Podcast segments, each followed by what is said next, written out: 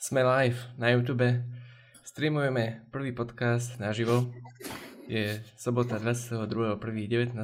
A ty počúvaš Street of Code, podcast o programovaní, softverovom inžinierstve a niekedy aj o živote ako takom. Povedal som síce, že počúvaš, ale teraz niektorí aj sledujete, takže všetkých vás zdravíme a zároveň tí, čo počúvajú tento podcast niekedy inokedy na mobile, tak asi budú počuť trošku zhoršenú kvalitu audia, lebo nie je teda tento podcast nejak upravený. Koksanom je, že je trošku stresik. Môžem to prebrať, keď chceš. Tak preberte teda, že o čom to bude. Dobre, čo ideme robiť? S Jakubom sme zozbierali všetky otázky, ktoré ste sa nás kedy opýtali a zároveň sme postovali aj posledné asi 3 dní iba. Aj na Instagram, aj na Discord, tak pýtali sme sa, aby ste postovali otázky. Tie sme teraz zozbierali, nejaké odpovede sme si aj prichystali, ale malo by to byť prevažne organické. A zároveň cieľom je, aby ste sa teda pýtali otázky aj naživo v čete, keby ste mali nejaké doplňujúce k tomu, čo budeme rozoberať, alebo keby vám napadli nejaké nové. Takže kľudne sa pýtajte. Budeme to sledovať a ešte niečo k tomu chceme povedať? Neviem. Teším sa z toho, že je to v podstate prvý náš podcast naživo. Tak uvidíme, jak nám to pôjde. Som prekvapený, že intro si dal na prvú šupu. A to sa väčšinou nestáva. Hej. Takže super. Dobre, ešte chcel niečo povedať. Teda plánujeme nejaké 2 hodinky. Ak by sa nám nezmestili všetky otázky, máme ich tuším nejakého 35 a nerátame tie, ktoré budú naživo. 35 pripravených. Ak nestihneme, tak si dáme niekedy inú ďalšiu session. Ak príde nejaká otázka v čete, tak tu tá dostane ako tá bude prioritná. Dobre, takže poďme na prvú otázku. Takže krátkodobý versus dlhodobý projekt. Výhody, nevýhody. Ako to vidíš, Gabo?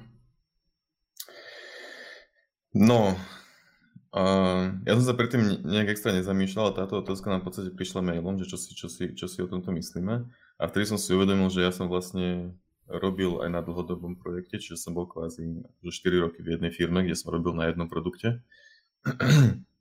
A teraz vo vákuume som vlastne za ten čas, čo tam som, čiže za 2 roky som tam vystriedal neviem, 6-7 už projektov možno, ale no proste nejaké väčšie číslo. Takže mal by som to vedieť porovnať, ale takto obidve majú svoje výhody a nevýhody. Hej, že není na to jednoznačná odpoveď, že ktoré si má človek vybrať, ale myslím si, že na začiatok by potenciálne mohlo byť lepší krátkodobý projekt alebo krátkodobé projekty, kvôli tomu, že človek si viac vecí vyskúša a človek sa naučí viac rôznych technológií, získa prehľad a pritom ešte vlastne môže aj zistiť, čo vlastne od života očakáva alebo chce, alebo teda od toho programovania. Pričom keď začne človek na dlhodobom projekte, tak môže byť staknutý napríklad 2 roky akože v niečom, čo je OK. Hej, povedzme, ak ty si bol, Jakub, staknutý v Java backende, hej, čo... To nehovorím, že si to nemal rád, to bol byť len vtip. Som bol pekne plesnutý, nie staknutý, vieš. Hej. A potom si človek ale vlastne uvedomí, že ho mohlo baviť úplne niečo iné, ale vlastne už tam stratil tie 2 roky. A môže to byť aj dlhšie, hej, že nielen tam 2 roky. Takže tak. Ďalšia výhoda, čo tam je, že tým, že častejšie meníš tie projekty, tak častejšie viac si vieš, je väčšia šanca, že si vyskúšaš rôzne role ako keby. Lebo môžeš ísť na veľký projekt, môžeš ísť na malý projekt, čiže môžeš byť aj súčasť akože toho väčšieho týmu, čiže iba nejaký akože ten taký programátor, alebo môžeš ísť na nejaký menší projekt, kde zrazu proste budeš ten projekt nejakým spôsobom povedzme, že lídovať alebo čo, hej, lebo proste iný človek na tom není. A teda aj s inými ľuďmi samozrejme. Ale potom bude ďalší projekt, kde budeš ty hlavný frontendista, hej, napríklad, že predtým si robil backend a teraz zrazu sa to mení a budeš robiť frontend, tak sa naučíš aj to. Čiže viacej roli si vyskúšaš. A Mám tu toho akože veľa, nechcem o tom asi až tak dlho kecať, ale ešte poviem, že pri tom krátkodobom je tiež fajn, že keď máš zlý projekt, tak ho máš zlý na krátku dobu a potom dostaneš nový projekt a je väčšia šanca, že bude dobrý. Uh-huh. Takže že pri tom dlhodobom to možno, že ani nezistíš, že máš zlý projekt, lebo si to neuvedomíš a budeš hovoriť, že to programovanie je taká nuda. Čo možno aj je, ale... ale je to tam horšie. A ešte počkaj, že poviem dve výhody, ktoré mňa napadajú pri dlhodobom projekte, a to, že je to väčšia stabilita a akoby väčšia istotka, hej, že proste robíš to, čo ovládaš ako keby. A zároveň vieš ísť hlbšie, tri veci poviem, pardon, nie dve. A zároveň vieš ísť viac do hĺbky v tej technológii, hej, či ty si napríklad ten Java Spring Boot backend celkom sa dá povedať, že zmasteroval. A keby tam si ešte dlhšie, tak proste potom si už úplný pánko v tom, hej. Pričom ja som pánko v ničom, lebo som vlastne vystriedal všetko. Hej. A na tom dlhodobom projekte ešte môže byť väčší chill zároveň, čo súvisí zase aj s tou stabilitou a s tým všetkým sa to tak nemení a je to stabilnejšie. Som sa rozkecal, ale však no a čo? Jo. Bol si pekne pripravený na túto otázku. V podstate nemám až tak čo dodať. Súhlasím s tým, že na začiatku môže byť celkom zaujímavé ísť do krátkodobých projektov, pretože budeš mať oveľa rýchlejší rast do šírky vedomosťami, hej, taký trošku viacej exponenciálny až skoro niekedy. Ale samozrejme, ak by si išiel rovno do dlhodobého projektu, nič na tom není zlé a získaš iné veci, získaš možno lepšie vzťahy a lepší mentoring a tak. Ja by som možno iba doplnil takú nejakú vetičku, že pomocou dlhodobého projektu, a to si už v podstate povedal, ale keď si na dlhodobom projekte, tak sa môžeš stať expertom v nejakej veci, hej? Čo je tiež veľmi valuable. Tak a treba povedať, že aj jedno, aj to druhé nemusí byť pre každého, že niekomu to môže vyhovovať, niekomu to nevyhovuje. A ja musím povedať, že asi mi to je jedno, aj keď toto sa mi páči, lebo si vyskúšam viac vecí, ale tak to sa dá aj na tom dlhodobom projekte, si vieš vypýtať zmenu, hej, že teraz chceš robiť na nejakej inej časti a môže to byť úplne iné, čiže tak sa to vezme. Ale mne sa teraz celkom páči, že skúšam všeličo. Dobre, máme otázku v čete. Na akú strednú školu ste chodili? Jakub, povedz, na akú strednú školu si ty chodil? Takže ja som chodil 4 roky na gymnázium ulice Ladislava Sáru, to je v Bratislave. A bolo to vlastne 4-ročné normálne gymnázium. Chcel som ísť, tuším, na to isté aj na 8-ročné, ale nedostal som sa, keď sa bol vlastne tretiek a písal som tie prijímačky. Takže som išiel normálne na 4-ročné a všetko v pohode. A ty? Ja som tiež bol na GALS, ale ja som tiež chcel ísť na 8-ročné, len ja som tam mal tedy problém, že som sa nejak nedostal k tým prijímačkám. Ale tiež som tam chcel ísť a neviem, či som rád alebo nie som rád, že som tam nakoniec išiel alebo nešiel. Manželka bola na 8-ročná, vlastne aj tvoja manželka bola na 8-ročná, na tej istej škole a myslím, že majú pocit, že sú lepšie, tak neviem. Ale v podstate tiež som z GALS v Bratislave v Karolexi. Že s Gabom sme vlastne boli spolužiaci a potom aj na výške. Čiže hey, ja ešte k tomuto... Ja ešte k tomuto, je to dlhodobý projekt. Čiže mali by sme skúsiť vystriedať možno podľa toho, čo sme hovorili. Ale čo som chcel ešte povedať, že ja som ešte prvé 2 roky strednej školy študoval v Nemecku, lebo tatko tam bol vyslaný za prácou, tak sme išli s ním. A tam som bol teda tiež potom nakoniec na gymnáziu. A musím povedať, že to mi dosť veľa dalo, čo sa hlavne akože matematiky týkalo. To si pamätám, že tam sme brali derivácie, myslím, že to bol 9. alebo akože prvý ročník na výške, na strednej teda, jeden z tých dvoch. Že tam sa to veľmi, veľmi skoro bralo a všelijaké vektory a že stade si akoby veľa vecí si z školy pamätám a neviem prečo, že či to bolo tým, že to bolo v inom jazyku alebo bola proste tá škola naozaj lepšia, ale aj keď som sa tam proste neučil, tak ja som sa učil na Slovensku, akože nepripravoval som sa, tak tie veci boli lepšie. Tak toto je ešte teória, ktorú musím niekedy overiť, že jak to teda je a niekým sa o tom pobaviť, že čo je za tým. A tak, čiže ja som bol 2 roky vlastne zo strednej v tom Nemecku a potom 2 roky na GALS, čiže v podstate iba 2 roky sme boli spolužiaci, ale Ale... Hej. Ale futbal sme už hrali predtým niekedy. Niekedy, hej, na sídlisku. Jo, tak ďalšia otázka od Hanky. Ako si vytvárať projekt sami, respektíve s čím doporučujeme, aby sme začali ako začiatočník. Takže ako rozumieš tejto otázke? Akože myslím si, že otázka je skôr, že aký projekt si vymyslieť na začiatok. Alebo akože jak začať, že keď spravíš 3 kurzy, tak čo potom vlastne ďalej asi. Hej, okay. Že keď sa chceš ešte naučiť programovať, Hanka, keď tak nás oprav. A myslím, chceš odpovedať? Pôjdem po tebe. Dobre, tak ja mám takú klasiku, ale možno, že úchylku, alebo jak to nazvať, že ja som si vždycky kodil konzolové hry, alebo konzolové apky iba. A väčšinou teda som začal hadíkom, keď som sa išiel učiť nejaký nový jazyk, tak som si proste v tom nakodil hadíka. A to sú také tie úplne vstupné projekty, ako keby, hej. Čiže pre mňa to boli tie hry, čiže hadík, Minesweeper napríklad, teda hľadanie mín, alebo ako sa to volá po slovensky. Ešte, piškôrky, samozrejme, ale piškôrky sa dajú robiť aj 5x5, čo je potom zaujímavejšie, lebo to pole môže narastať, aj keď je to jednoduché vlastne nakoniec, ale takéto veci.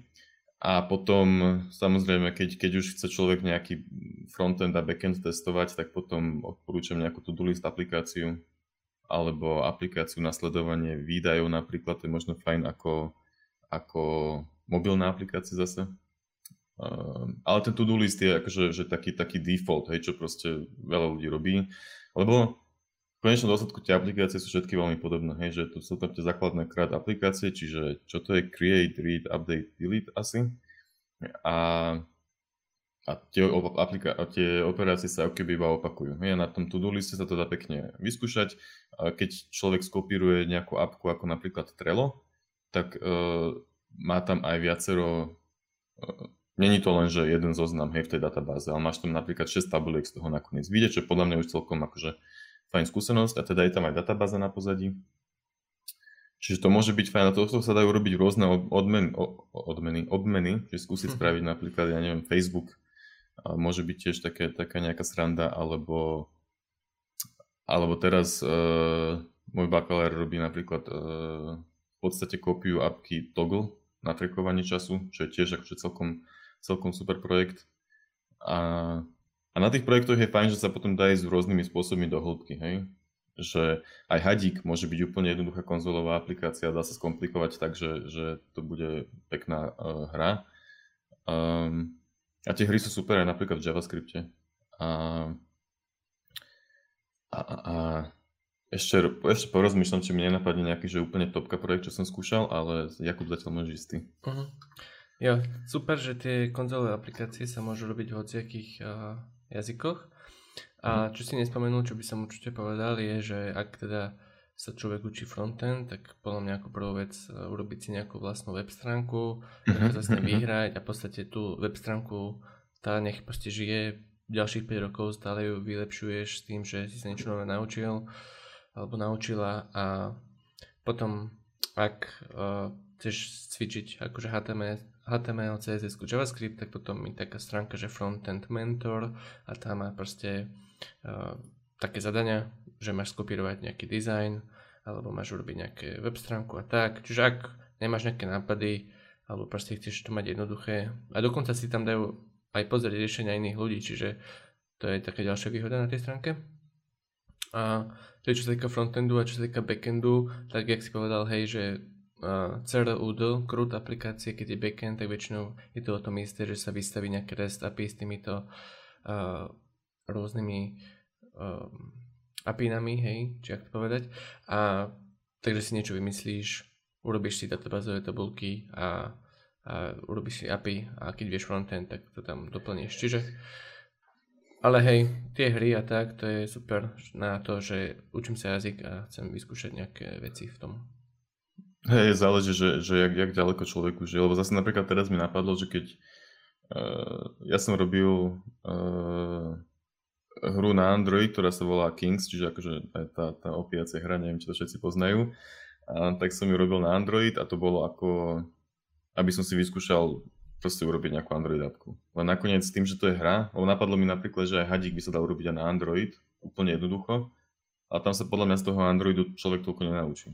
Vieš, že na naučenie jazyka a nejakých tých základov toho jazyka je to super, ale hej, dá sa ísť, jak som povedal, aj tam viac do hĺbky. A pozrel som, aké projekty som ja ešte robil, a teda sú tam tí Kings, Snake v asi 4 jazykoch, Minesweeper, Tic-Tac-Toe, trpíš kôrky. A akože ideálne je, keď si človek vymyslí niečo, čo mu aj nejakým spôsobom pomôže. Ja som tak skúšal robiť aplikáciu na zaznamenávanie výdavkov, ale potom to nakoniec zakapalo, akože trvalo mi to pomerne už dlho a už som na to nemal čas. Ale naučil som sa na tom zase, myslím, že to bolo v React Native, takže som si vyskúšal aspoň niečo. OK. Otázka ďalšia. Vie samouk nájsť prvý job bez skúsenosti? Krátka odpoveď za mňa áno. Bez skúsenosti znamená, že teda nemám nejakú platenú alebo neplatenú stáž, proste učil sa doma a teraz si chce nájsť prácu, hej. Čiže určite áno. Mali sme 75. epizódu s Erikom, ktorý bol biológ a zrazu už je Python programátor. Čiže... Zrazu. Tak trvalo to rok a pol, či 2 roky, či koľko. Ale teda dá sa to, akože úplne, že jasné, že sa to dá. Proste tak veľa sa môžeš naučiť sám alebo sama z domu, že môžeš dojsť na pohovor a byť úplne nadúpaný. Čiže sa to dá. Otázka je, že koľko času budeš tomu venovať doma. A možno ešte jednu vec tomuto poviem, že aby človek, začiatočník poľa nevie sám seba ohodnotiť, že som dobrý, nie som dobrý, že viem všetko, neviem všetko, vieš, pozrieť si nejaký tutoriál a zároveň som úplne zmetený, že a nevie, hej, čiže najlepšie, ak si nájde kamaráta alebo niekoho, kto mu môže poradiť v tom nejaký mentoring, a prípadne kľudne, kto presne si niečo takéto prežíva, môže napísať nám cez Discord alebo nejako a skúsim mu poradiť. Jo, mne ešte napadlo k tej predošlej otázke, že ja vlastne som prednedávno zverejnil svoju portfólio stránku a sú tam aj projekty spomenuté a teraz sú tam aj nejaké kvázi brigády, ktoré som robil alebo startupy, ktoré sme sa snažili začať. A je tam aj môj životopis dokonca, tak posielam to teraz do chatu a pre tých, čo to počúvajú, tak by som povedal, že je to gkeu.streetofcode.sk, že gk Gabriel Kerekeš EU ako .eu domena, ale je to gkeu.streetofcode.sk. Nájdeš to keď tak popísa epizódy. Chceš sa ešte vyjadriť k tomu? Áno, pardon, jasné. Sorry, len toto som odbehol zase. Čiže hej, tak jak si povedal, dá sa to. Vidíš rozhovor teraz s Erikom, keď tak si vypočuj. Myslím si, že treba sa trochu vedieť viac predať, ako keď je človek študent napríklad na vysokej škole, alebo už má za sebou nejaké projekty, že vie to byť ťažšie, si myslím.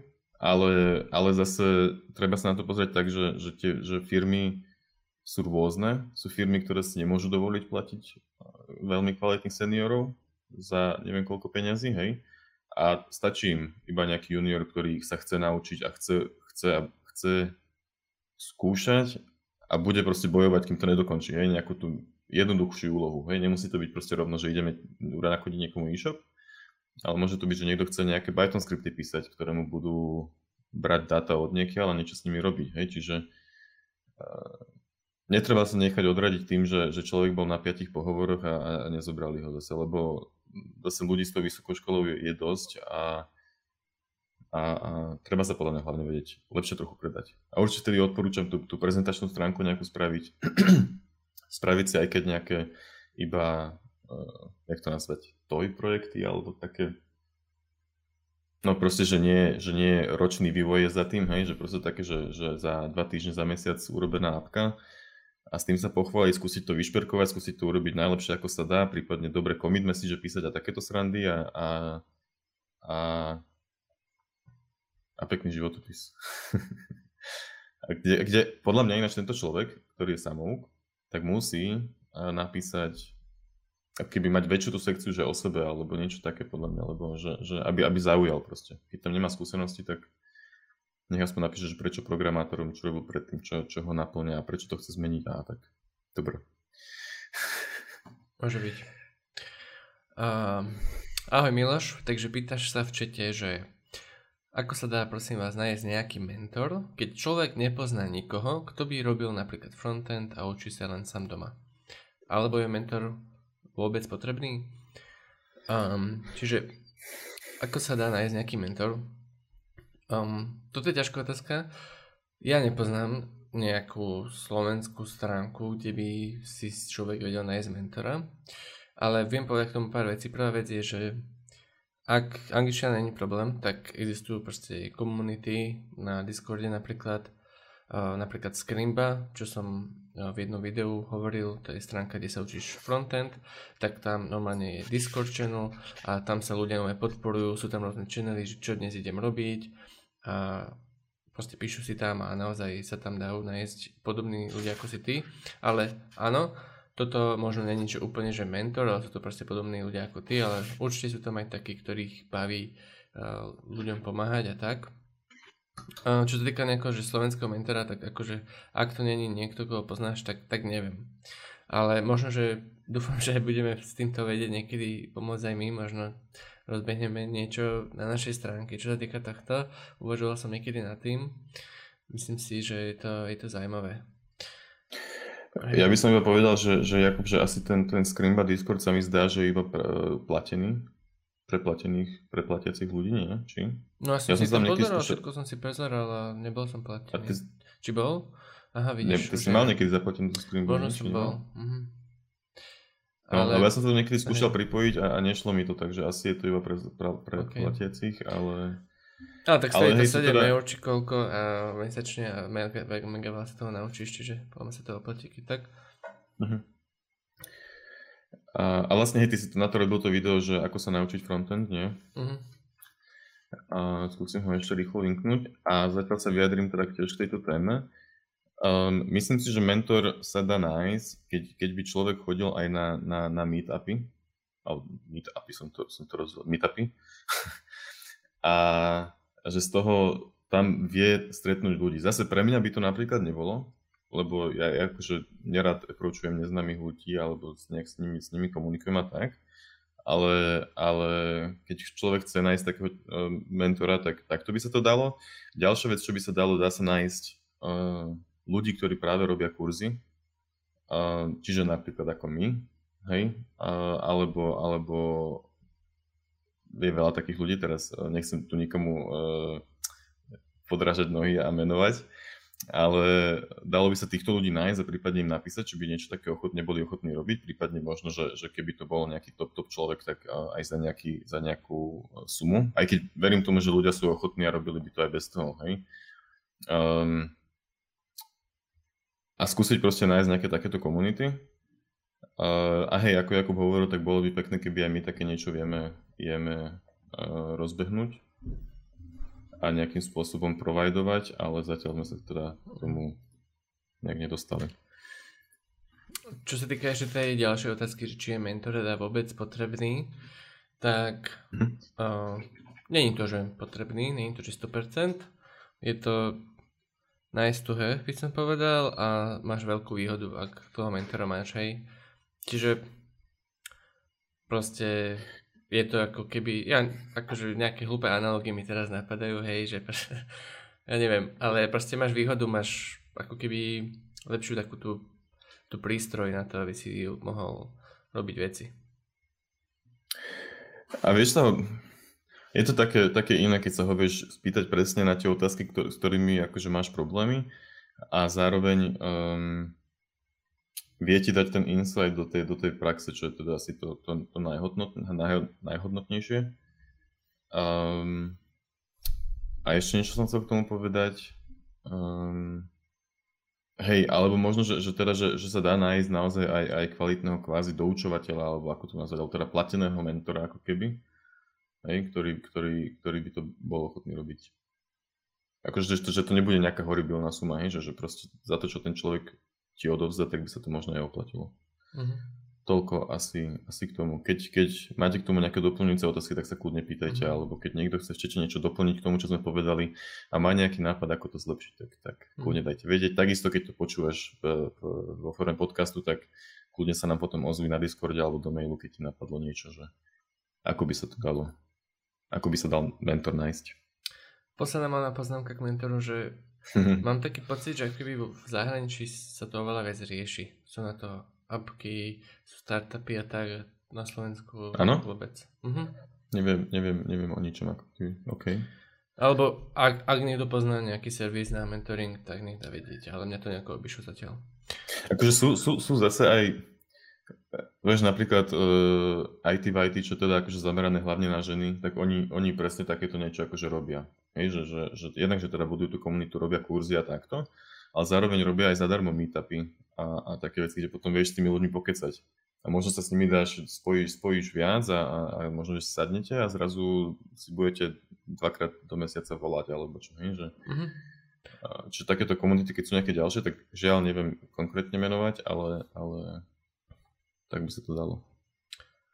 Prečítaš prosím ťa ďalšiu otázku, lebo táto je pre mňa taká zmetočná. Hľadám ju. Neplatená stáž s danými podmienkami. Aha, okej. Okay. Dobre, čiže počuli sme o takom prípade, že bola ponúknutá človekovi neplatená stáž s tým, že nebudem tiež úplne konkrétny, ale že to bola v podstate 9-mesačná stáž s tým, že potom sa možno, že dá u nich aj pracovať. Prvých 6 mesiacov tej stáže by bolo neplatených a bolo by to na viac ako 40 hodín na týždeň tá stáž. Hej? A otázka vlastne bola, že či na takú stáž ísť alebo neísť.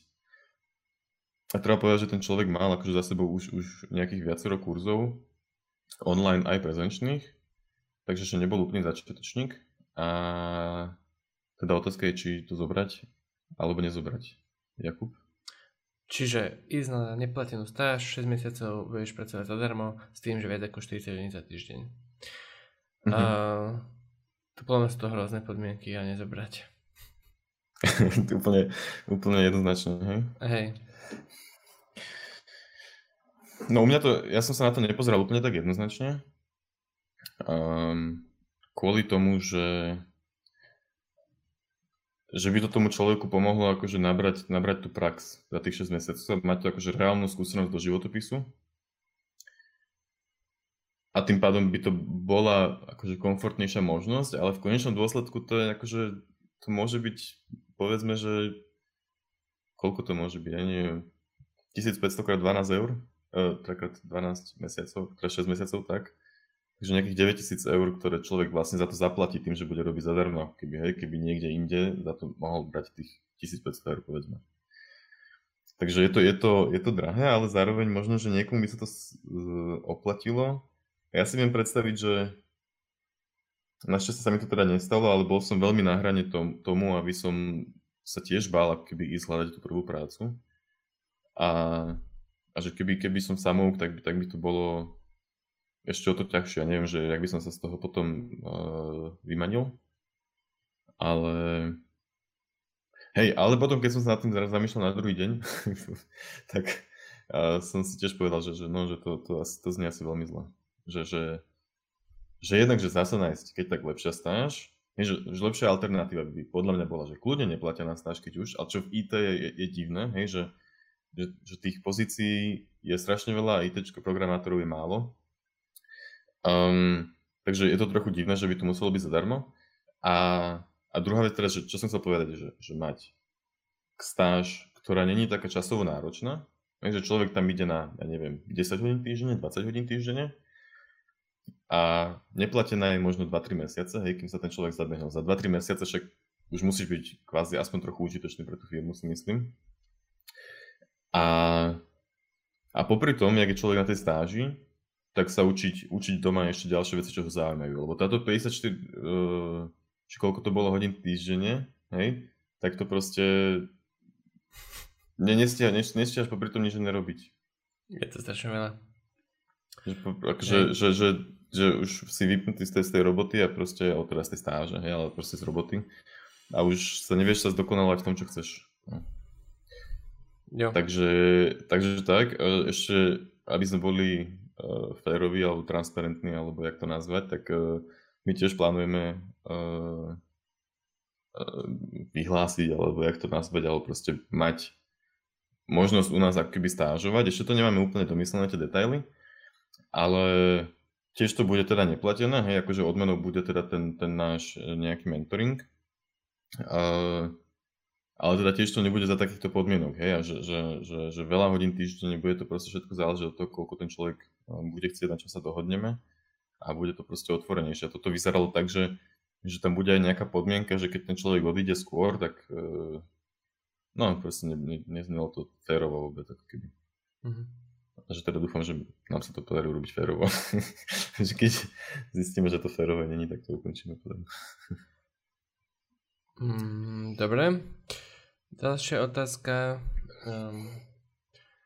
Či má zmysel štvoročný bakalár? Na fitke je možnosť ísť na štvoročný bakalár s tým, že normálne je teda trojročný, ale štvoročný špeciálny tým, že tam ako keby taký nultý ročník alebo tak, kde sa viacej opakuje matika a rôzne veci. Sú teda tie predmety rozťahané do 4 rokov. A čo si o tom myslím ja? Myslím si, že poznám ľudí, čo tam išli, alebo sa báli matematiky a boli trošku lenivší, by som povedal, a tak. A čiže podľa mňa sa to oplatí vtedy, keď sa človek strašne bojí matematiky, alebo strašne má veľa iných záujmov a nebude mať toľko čas na tú školu, aj keď si myslím, že tá škola by mala byť priorita, ale myslím si, že v konečnom dôsledku pre väčšinu ľudí je to ako keby taký navyše roh, ktorý by nemusel byť. To je môj názor asi. Ja práve pozerám stránku fejky, lebo na Discorde našom sa spomínala fejka, neviem, či to bola iba chyba, alebo naozaj aj fejka už začala ponúkať 4-ročného bakalára. Snažím sa to teraz nájsť, ale neviem, či sa mi to podarí. Keď náhodou niekto, kto to sledujete live, viete, tak dajte vedieť, že či na fejke je už 4-ročný bakalár. Ale hej, teda v podstate súhlasím s tým, čo si ty povedal. Môj pohľad je taký, že ak sa človek teda extrémne bojí tej matiky, tak možno sa to platí, ale tam je tá matika sa dá mechanicky naučiť, takže to nie je až taký problém. A čo sa môže pri najhoršom stať, keď človek je na trojročné štúdium, tak sa stane to, že ten predmet nedá na prvýkrát a možno kvôli nemu bude musieť predĺžovať štúdium na štvoročné tak či tak. A tam už je veľká šanca, že ten človek tú matiku dá. A ak by ju nedal ani na druhýkrát, tak je dosť veľká šanca, že ani to štvoročné štúdium by proste tomu človeku nepomohlo. A teda aspoň tak si to ja myslím. Čiže ja by som toho štvoročného bakalára neodporúčal. Je to rok navyše, ale ak človek popri tom chce pracovať, ale on je asi rovnako časovo náročný, nie každý ten rok. Že ty nemáš, že viac rozťahané predmety, ale ty máš proste, že viac predmetov, či? Neviem, jak to presne je, žiaľ. Neviem. Ale keď to zaberá rovnako veľa času ako trojročný bakalár, že v tom navyše ročníku je rovnako veľa hodín, alebo predmetov, tak sa to podľa mňa neoplatí. Jedine teda to by možno bol faktor, že proste ten štvoročný, ak človek popri tom chce pracovať alebo vie, že bude brigádovať a chce mať viac času na to, alebo má nejaké iné záujmy, tak potom možno, ale len kvôli strachu z matematiky to by som neriešil. Dobre. Ďalšia otázka iba na teba, Gabo. A spomínal si, myslím asi v podcastoch alebo niekde inde, vo videách na streamoch, že robíš teraz dosť s Node.js alebo Expressom. A či poznáš nejaký dobrý zdroj na to, ak sa naučiť nejaký obľúbený tutoriál? Hej, no ja keď som videl tú otázku, tak trochu som sa zasmial, lebo som si uvedomil, že odkedy som na ten Node.js a Express nabehol, tak som si vlastne žiadny tutoriál alebo kurz nerobil. Tak som potom rozmýšľal, že kedy som si vlastne nejaký kurz alebo tutoriál robila. Asi niekedy v minulosti som si niečo prechádzal, to si žiaľ už nepamätám. Iba viem, že v robote sa na to tiež niekto pýtal. A jediná taká stránka, čo mi z toho vyšla, vyzerá byť veľmi dobrá, je na GitHube. Človek spravil Node Best Practices Repository. Predpokladám, že keď to dá človek do Google, skúšam, tak mu to hneď nájde ten repozitár. A ešte GitHub k tomu, čiže Node Best Practices, do chatu to linkujem, tak tam vyzerá, že sú celkom dobre popísané niektoré veci. Ja som žiaľ, že nemal čas to prebehnúť. Pardon. Ale že to mám to v pláne, mám to v to-do liste, že si to mám prebehnúť, takže keď tak si to prebehnem. A žiaľ teda nemám žiadne akože konkrétne kurzy alebo tutoriály, ktoré by som odporúčal. Prepáč. Okay. Ďalšia otázka. Aký je náš názor na Matlab? Chalan píše, že na škole ho máme, ale zatiaľ na ňu neprišiel, teda zatiaľ som mu neprišiel na chuť, nevedel som to teraz vyskloňovať. Zatiaľ mu neprišiel na chuť. Tak, dobre. Takže čo si ja myslím o Matlabe, vlastne tiež som používal iba na škole, na fejke, keď boli učenia. Keď sa učilo niečo so strojovými sieťami napríklad. A najprv som na ňo dosť nadával, nemal som ho v láske. A potom som si nejako zvykol. A bol celkom ok. Ale odtedy som ho nevidel a som... akože celkom rád, že som ho nevidel. Píšom je to taká nejaká starina, akože teraz by sa to učiť, ale lepšie robiť Pythone alebo tak. Fú, veľký výrok. Ale, dobre, začneme ja teda začiatku. Hej, na škole som sa s ním stretol. Ja som ho mal pomerne rád, lebo mne sa páčilo na ňom, že sa v ňom niektoré veci dali robiť jednoducho, ale asi sa dajú robiť aj v Pythone takisto jednoducho. Aspoň tie veci, čo sme my robili. A keď potom sme robili nejaké tie simulácie, tak to sa nedalo, ale ja som ho mal rád, lebo bol to prechod ak keby z nejakej Javy alebo C-čka, alebo akého C++. A zrazu človek, myslím, že ak si správne pamätám, tak nepotreboval tipy. Len tak vytváral nejaké polia, matice a všeličo sa s nimi dalo robiť. Tak mi to prišlo také celkom jednoduché. V praxi, neviem kto to používa, Matlab je akože obrovská firma, čiže určite sa to využíva, viem si predstaviť na nejaký data science, na nejaké simulácie a takéto veci. A grafy sa v tom dobre kreslia a ja neviem čo. Takže že tak, akože nevenoval by som tomu nejakú extrémne pozornosť, že teraz sa idem vo voľnom čase učiť Matlab, pokiaľ nechcem, nie som naozaj v tej branži, ktorá sa tomu Matlabu venuje, čo teraz vlastne neviem presne, ktorá je, hej. A máme s Matlabom vtipnú príhodu so spolužiakom, ktorý kopíroval skript z internetu do Matlabu a neprečítal ste ho celý poriadne. Zo Stack Overflow kopíroval skript, myslím, že dokonca.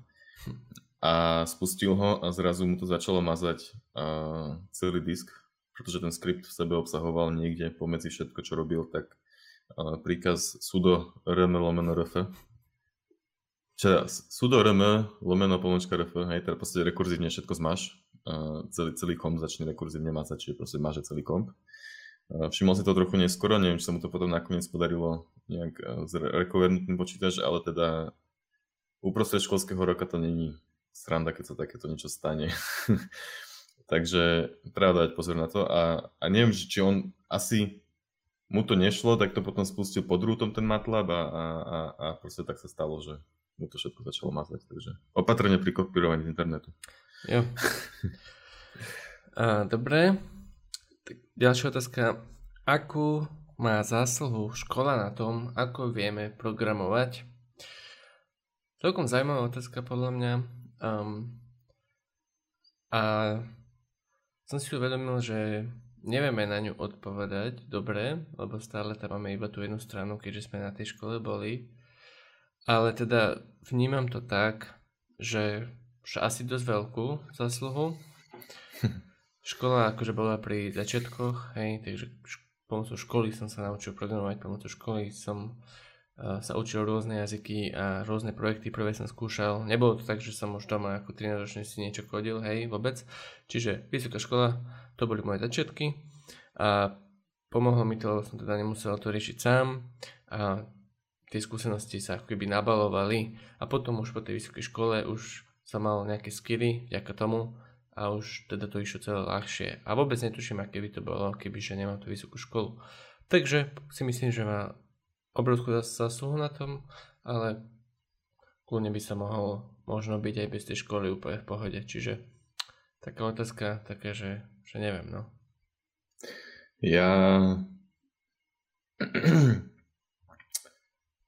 Ja som na to možno odpovedal trochu egoisticky, ale som sa nad tým úplne nezamyslel, tak jak nejak celkovo. Ale teda zobral som ju z iného pohľadu, ne? Že akú má zásluhu škola na tom, ako vieš programovať, tak Odpoveď pre mňa je, že moc veľkú nie, lebo väčšinu programovania som sa naučil doma alebo v prácach.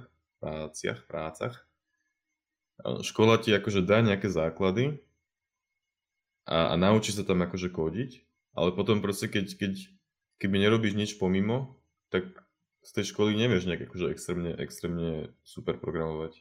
Si myslím teda aspoň, alebo možno, že iba z fejky, alebo ako, hej, ale taký som mal ja pocit, že mne najviac dalo to, keď som si doma robil nejaké projekty len tak, alebo som si sa učil niečo sám, alebo potom teda, keď som už nastúpil na brigády, tak teda na brigádu jednu a potom do práce, tak že to mi potom dal najviac. A to, že ináč som sa na to trochu pozrel, hej, že akože bez tej školy, že áno, Boh vie, kde by som bol, že ako by som sa tie veci naučil, ako by som vedel tú šírku ako keby, ale že škola ma naučila programovať, ale že dotiahol som to ako keby sám. Mm. Že škola dala tie základy a potom mám pocit teda, že väčší vplyv malo to, čo som robil pomimo. Že ako keby, že koľko percent všetkých mojich znalostí, čo sa týka programovania, bolo nadobudnutých v škole, tak si sa možno na to nejaký tak zamýšľal, že to je napríklad 10 alebo 20%, že ostatné percent som sa naučil sám, hej? Tak nejak, hej, ale aj vieš, keď som robil zadania, tak som neurobil, keď bol teda čas, hej, že som sa proste snažil, že ich keby dotiahnuť alebo došperkovať, keby urobiť ich pekne a tak, hej, a to som proste nemusel. Hej, to, ani som za to, myslím, že nemal bonusové body ani nič, len proste som sa to chcel naučiť. A že preto si myslím, že to mi keby dalo viac, čo som exploroval alebo skúšal sám. A že už aj akože teraz som už, neviem, či 2, skoro 3 roky mimo školy, hej, tak možno sa na to pozerám ináč. Ale tak je to tak, že keď nastúpiš do prvej práce, tak rastieš raketovo zrazu, tak čím to je, vieš? Hej, jasné. Dobre, ideme ďalej? Poď, a ja mám nejako prehádzované tie otázky, takže neviem, čo, jak ideš, ale tak... Fakt? Ty teda... Hej, niečo sme nedomysleli.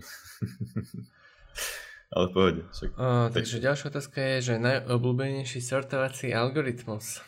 Tak začni ty. Krásna otázka. Ja mám najobľúbenejší sortovací algoritmus. Volá sa to po anglicky randomized bogosort.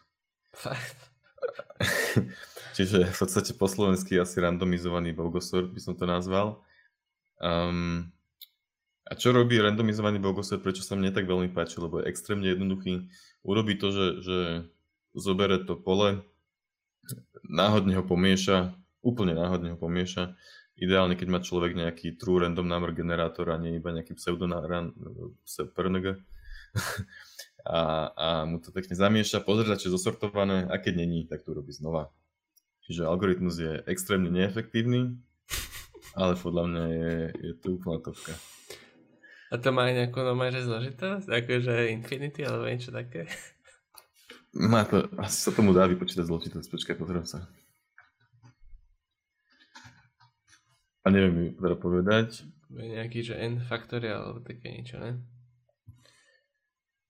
Average performance o m+1 faktoriál dokonca. m+1 faktoriál. Takže a best case je, že máš zosortované pole, takže o n. Okay. Počkaj, nie, to je blbosť. Hej, neviem. No, takže tak. Môj najobľúbenejší sortovací je bubble sort, pretože mám nostalgiu s ním, učil som sa ako prvý, je to krásne, úplne jednoduché na pochopenie a najľahšie sa vysvetľuje. Najhoršie je, že neviem, či by som teraz vedel bubblesort nakodiť, alebo či by som vedel, že to je bubblesort, keby to vidím. Mm-hmm. A vedel by si nakodiť iné sortovacie algoritmy? Quicksort, mergesort, heapsort a čo neviem, čo sú ešte? Asi nie. Akože bez toho by som si pozeral, aký je ten algoritmus, a keby som si pozeral, tak asi by som to už zvládol, lebo som to robil viackrát. Stačilo by mi vidieť pseudokód asi. Ale hej, ten bubble sort akože iba cyklus cykla a vymieňaš to tam nejaké, kde niečo väčšie, ale tak Áno, je to iba osvapovanie a nakoniec to pre Google, takže to je zostartované. A predok je zostartovaný už, tak linkujem do chatu aj Bubble, aj Pogo. Dobre.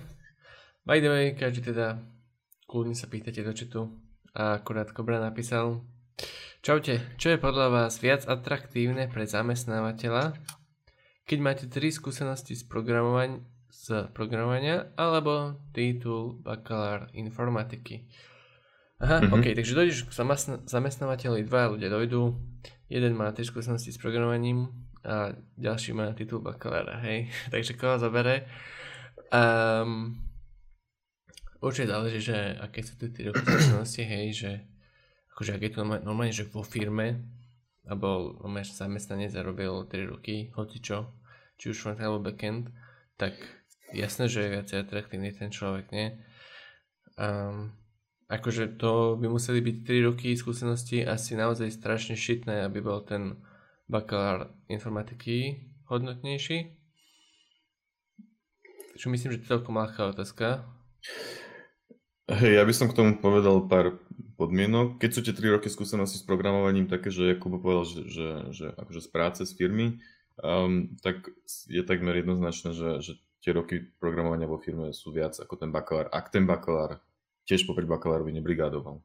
Hej, napríklad. Ak ten bakalár už rok a pol popri tom brigádoval, čiže od 4. semestra kvázi brigádoval, tak je to také, že záleží, ale aj tak zase bude záležať od toho, aký je ten, akí sú tí ľudia v podstate. No. Aj že koľko vedia naozaj, či sadnú tej firme, lebo napríklad môže sa stať, že ten čo 3 roky niekde pracoval, tak tej firme absolútne nesadne, tak potom sa do toho bakalára radšej. Hej, ale to už sú vo všeobecnosti 3 roky skúsenosti z praxe, s programovaním, alebo titul bakalár, tak si myslím, že práca jednoznačne. Takže to není asi ani o čom. Bolo by zaujímavejšie, hej, akože to vidieť v praxi, alebo tak, alebo keby sa zmenila otázka, že na 1 rok versus bakalár informatiky, tak už by to bolo zaujímavejšie a už to nie je také jasné. Ale 3 roky akože v práci. Však toľko som mal pred rokom, nie? Skúsenosti, teraz máme 4 či koľka? Ale to nie full time, nie? Či už, hej? Neviem, možno nie. To fakt už pre 4. rok? Dobre, to je jedno. My sme už mali byť seniori, nie? Tak ja to bude, nie? Budeme si epizódu junior, medio senior, aby sme vedeli, čo to je. Áno. Dobre, ďalšia otázočka. Aké vývojové prostredie používame a prečo? Tak začnem, lebo vidím, že piješ. Takže ja používam vývojové prostredia od JetBrainsu, hej, pretože sú podľa mňa strašne super, že napríklad na Python je PyCharm, na Java, Kotlin a tak ďalej je IntelliJ IDEA, na Flutter alebo Android je Android Studio. Mám strašne rád to vývojové prostredie, ale už som na ňu zvyknutý a je také robustnejšie, ale na webové aplikácii používam VS Code. Ale rozmýšľal som, že by som prešiel na PHP Storm alebo Web Storm od JetBrainsu. Ale inak by the way, akože poznámka k tomuto, myslím, že to je úplne jedno. Pekný záver. Tak je to zaujímavosť. Už som čakal, že nepovieš, že používaš VS Code, som sa chcel opýtať, či React tiež robíš v nejakom JetBrainsovom, tak som bol zvedavý. Ja tiež 90% času používam VS Code, ale keď napríklad robím Kotlin, tak tam používam IDEU, lebo tam proste VS Code mi príde nedostatočný, takisto aj pre Flutter mi prišiel VS Code nedostatočný.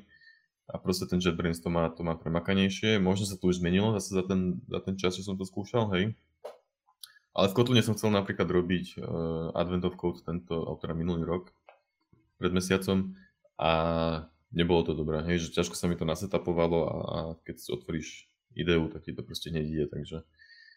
A ináč VS Code sa mi akože veľmi pozdáva. Páči sa mi, jak vyzerá. Mne sa vždycky páčilo, jak vyzeralo aj staré Visual Studio Code, a teda Visual Studio, akože to veľké, staré. Áno, akože stále asi sa používa na C Sharp, už ani neviem, sakra.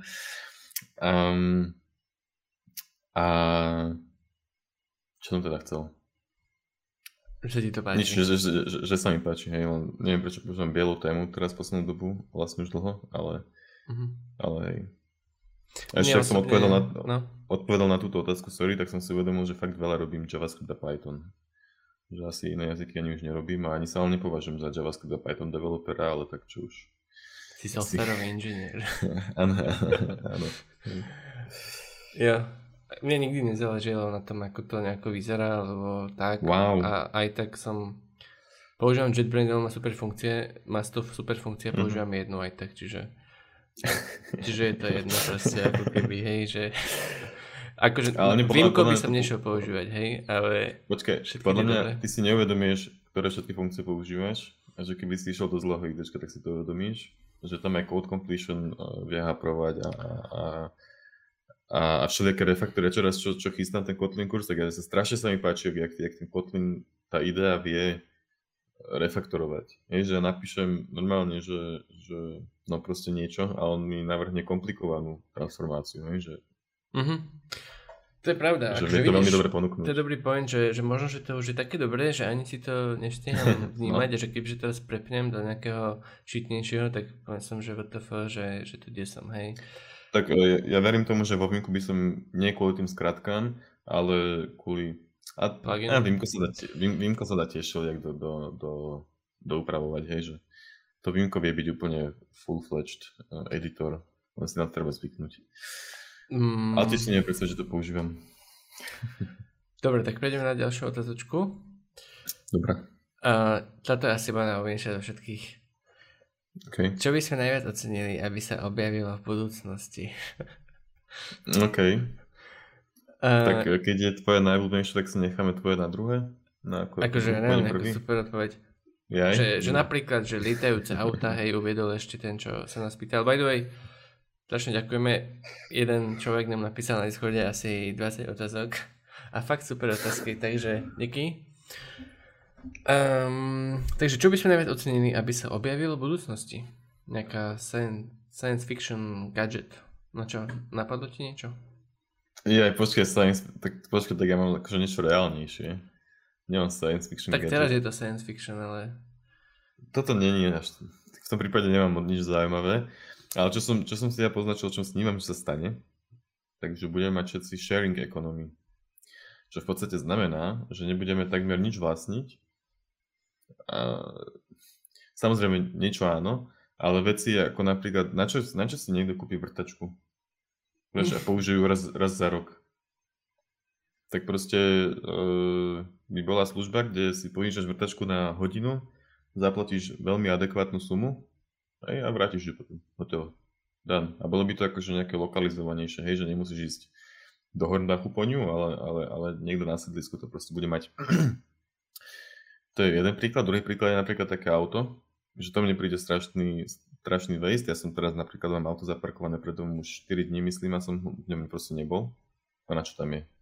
Hej, na čo ho vlastne mám, keď ho až tak nevyužívam. A tak toto podľa mňa má viacero ľudí. Aj keby to nebolo 4 hodiny, hej, tak na čo proste cez noc? 4 dní, pardon. Tak na čo tam to auto je cez noc? A ešte ďalšia vec, že čo keby,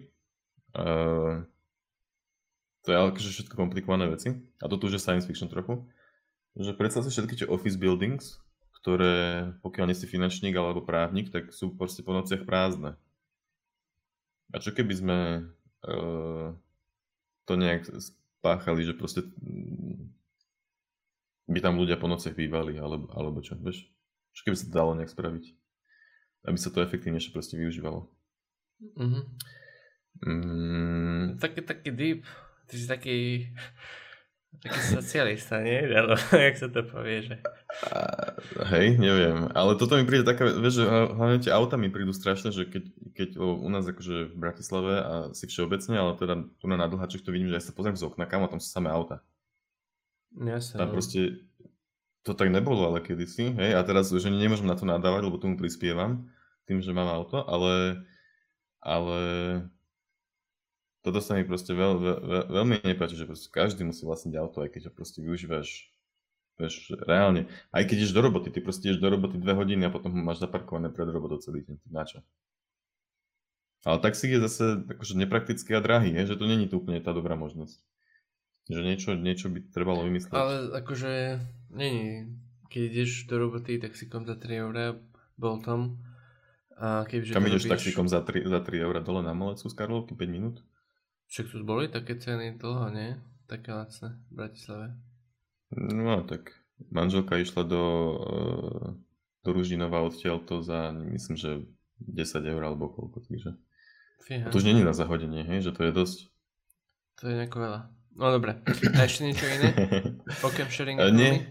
Ja to som mal dať viacej veci? Nie, ja len tej reči toto by sa mi proste fakt, že páčilo, keby toto vieme zefektívniť, znižil by sa waste, znižil by sa počet aut, ktorý musí byť vyrobený, počet waste, ktorý ťa auto vyrobia, akože s tým, že existujú, počet oprav, počet neviem čo všetkého, hej.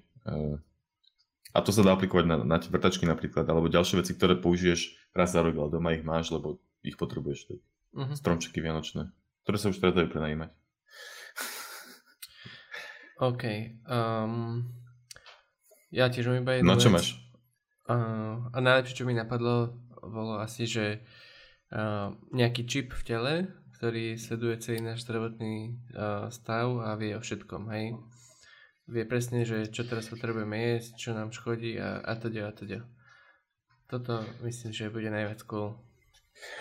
To sa mi veľmi ľúbi, to mi teraz nenapadlo, ale to sa už deje ináč. Sú ľudia, ja som videl dokument o tom asi pred 2 rokmi. Teda video na YouTube. No, bolo to dokumentárnejšie video, hej, že nebolo to video na YouTube. A že už to testovali, že dostaneš implantát a potom sa s tým vieš spojiť. A bol tam jeden typek, ktorý o sebe trackoval úplne všetky dáta a mal doma 4 monitory, kde mal dáta o sebe. Tak som si povedal, že to je trochu psycho, ale... ale toto je veľmi dobrá vec a poslednú dobu tiež nad tým veľmi rozmýšľam, že by bolo super také niečo mať, lebo... Vieš, napríklad, keď sa naješ, po obede si unavený. Tak chceš vedieť, či to je naozaj tým cukrom, alebo si proste málo spal. Tak jak to zistíš? Keď máš čip v tele, tak veľmi presne vieš povedať. Ale predstav si, že dajú ten čip do tvojho bábetka a hneď vieš, čo mu je. No a predstav si, že dajú čip do mojho bábetka a začnú ho ovládať. A začnú ho nejako rýchlo ovládať, nie? Ale áno, hej, že... On tam by sa, vieš, keď sa ľudia nechcú očkovať proti covidu, tak jak by do sebe dali tieto čipy? Kámo. Však no vytvoríme elitnú klasu čipovných oných. Hej, ale hej, fajn. Akože, to by sa mi ľúbilo, áno. Jo. O tomto by som kecal najväčšie. Alebo iba nejaká sada proste rýchlo testov. Vieš, že proste test na to, že či mám vysoký histamín napríklad teraz, alebo test, či mám vysoký... Cukor sa dá, áno, ale niektoré veci sa nedajú, hej, že... Alebo že, pozor, ide na teba chrípka, lahni si dneska, alebo niečo také. Alebo iba taká blbosť, že boli ťa proste sval, alebo čo? A ty nevieš, či to boli klb, sval, šlacha, či si máš natiahnuté, zapálené, či si máš dať niečo na to, alebo doktorovi, vieš. Hej. Ale teraz bola aj tá kauza s tým Teranosom, neviem, či to zachytil. Čo oni, už presne neviem, že čo oni tvrdili, že vedia robiť. Áno. Tak asi to nebude ešte tak skoro, no. Teraz ľudia to možno ešte budú bať. Asi nie. Dobre, my ste zasnívali. Takže Maťo nám píše v čete. Čaute, aký je váš názor na kryptoanarchiu? Ja neviem, čo je kryptoanarchia. Ty vieš? Ja som si to už dal do Google. Ale tiež úplne presne neviem, že čo sa ty myslí, tak máte možno skús to nejakým spôsobom trochu bližšie špecifikovať, čo ty myslíš a my sa zatiaľ pôjdeme na ďalšiu otázku. Poprosím. Dobre. Ďakujem. Ďalšia otázka je, už nám niekedy programovanie pomohlo v reálnom živote? Už sme si niečo naprogramovali sami pre seba? A začnem prvý, lebo budem mať podľa mňa krátku odpoveď, že asi nie. Ja neviem. Akože ani nie, no. Asi jediné, čo mi napadá, je Kings aplikácia o pijackách, ktorú som už použil veľakrát. Ale inak nie, vôbec nie je také, že teraz niečo potrebujem, nakodím si to, hej, ako sú také tie vo videách motivačné, že nakod si niečo sama to, čo potrebuješ, hej, že teraz proste si naprogramujem apky, čo potrebujem, že všetko už existuje, hneď to nájdem na Google Play, hej, že na čo, proste všetko existuje, bohužiaľ nič nepotrebujem, čo by ešte neexistovalo, čiže nič. Mne napadla jedna vec, čo si spravil, Discord bot. By the way. Discord, ale tiež mi to nenapadlo, keď... Hej.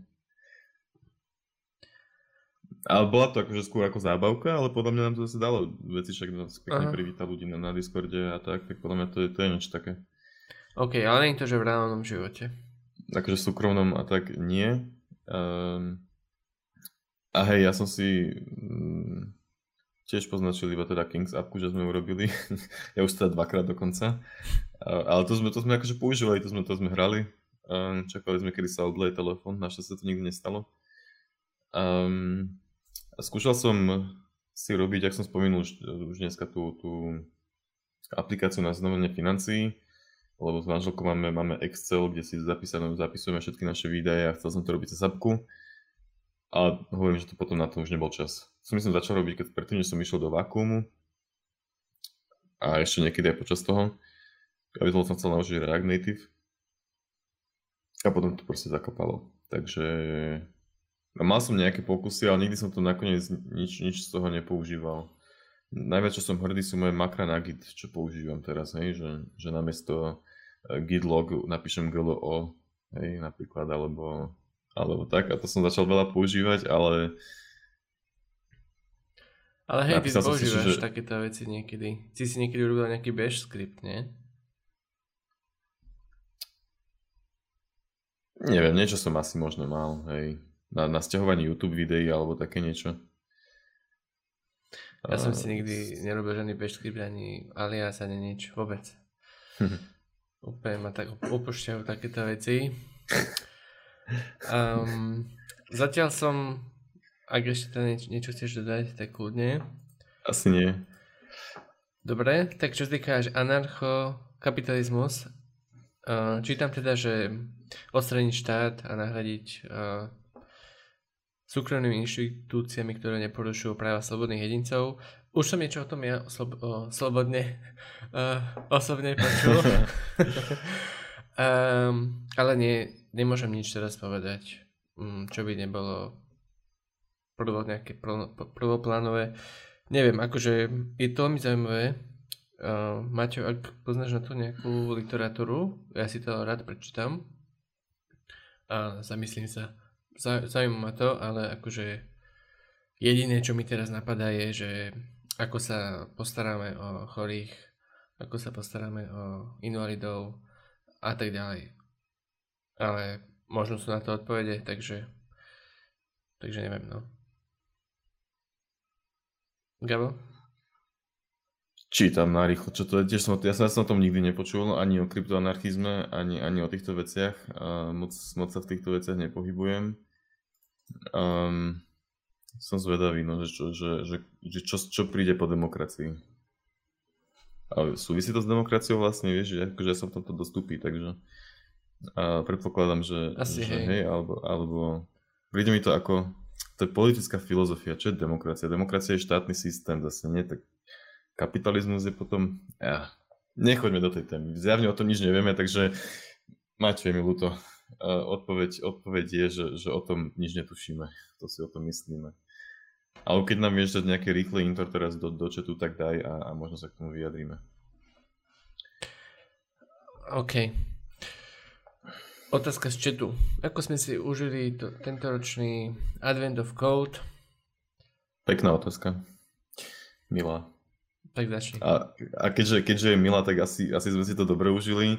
Aj keď pri tých posledných úlohách som ja už mal dosť depresiu, lebo zase som zistil, že ešte nie som na tej úrovni, aby som to vedel len tak bez pomoci dotiahnuť a potom to už veľmi dlho trvalo. A ja som skončil, myslím, 19. deň som nedal to, čo boli tie nejaké trojrozmerné tie beacony a tieto srandy. Dosť dlho som nad tým rozmýšľal a riešil som to a proste nevedel som prísť na dobré riešenie, niekto ešte aj nakodiť. A nechcel som pri tom podvádzať, Aj keď pri niekdej úlohe som myslím, že niečo si musel pozrieť, ale... Takže trochu som bol sklamaný, ale akože bavilo ma to. Pretože ak som stával, veľakrát som bol o 6 hore, aby som to robil.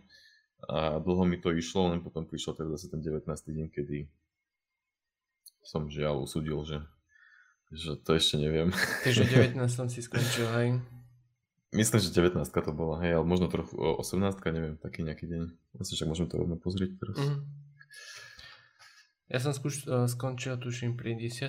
dni, alebo 9. alebo 11. už neviem, niekedy tak.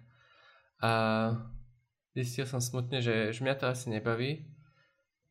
Keď už to trvá akože nejaká úloha, že 2 hodiny alebo tak, tak reálne proste nevidím v tom zmysel.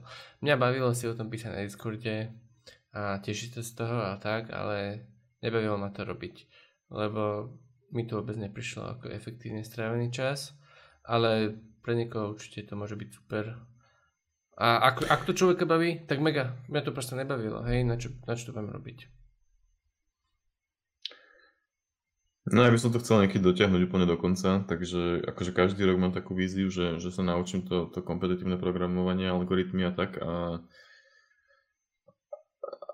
Ale akože na druhej strane v praxi to nepotrebujem, takže je to len taká vychytávka, ktorá možno by mi pomohla lepšie rozmýšľať pri nejakých problémoch.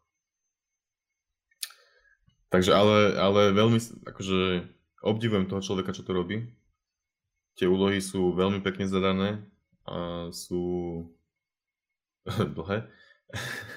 A má to premyslený príbeh, niečo sa tam deje, není to proste len také nudné, že tu máš input, tu takýto output dostaň, hej, že to proste má to pekné omáčky okolo, také pekne predané, dá sa tam, vieš, som spraviteľ boardy, čo zase tomu dáva nejaký aspekt tej kompetitívnosti, takže tak. Ja by som to robil asi iba v tej budúcnosti, ak by som išiel sa učiť nový jazyk a že naschvál si to chcem tam trénovať, ale inak to už nebudem robiť. OK. Ja som ešte chcel povedať, že sa stalo na mňa, že manželka sa zobudila o 6:07 ráno alebo tak a išla ma v panike budiť, že Gabo Advent of Code. A ja som už našťastie bol preč, ale že trochu som sa akože, nerobil som to nakoniec každý deň o 6, hej, ale snažil som sa proste aj tak vstávam o 6, takže mi to bolo jedno a chcel som aj na Discorde vytvoriť ten thread a tak pred 6, hej, a tak som to trochu hrotil, ale aj tak mi to proste dlho trvá tie úlohy, že... Jo, že tento rok sa sme riešili spoločne na Discorde, našom Street of Code, aj minulý rok. Aj minulý rok sme mali na Slacku ešte. Asi na Slacku, no. Ale hej, ďakujeme za otázku. Miloš sa pýta ešte ďalšiu otázku.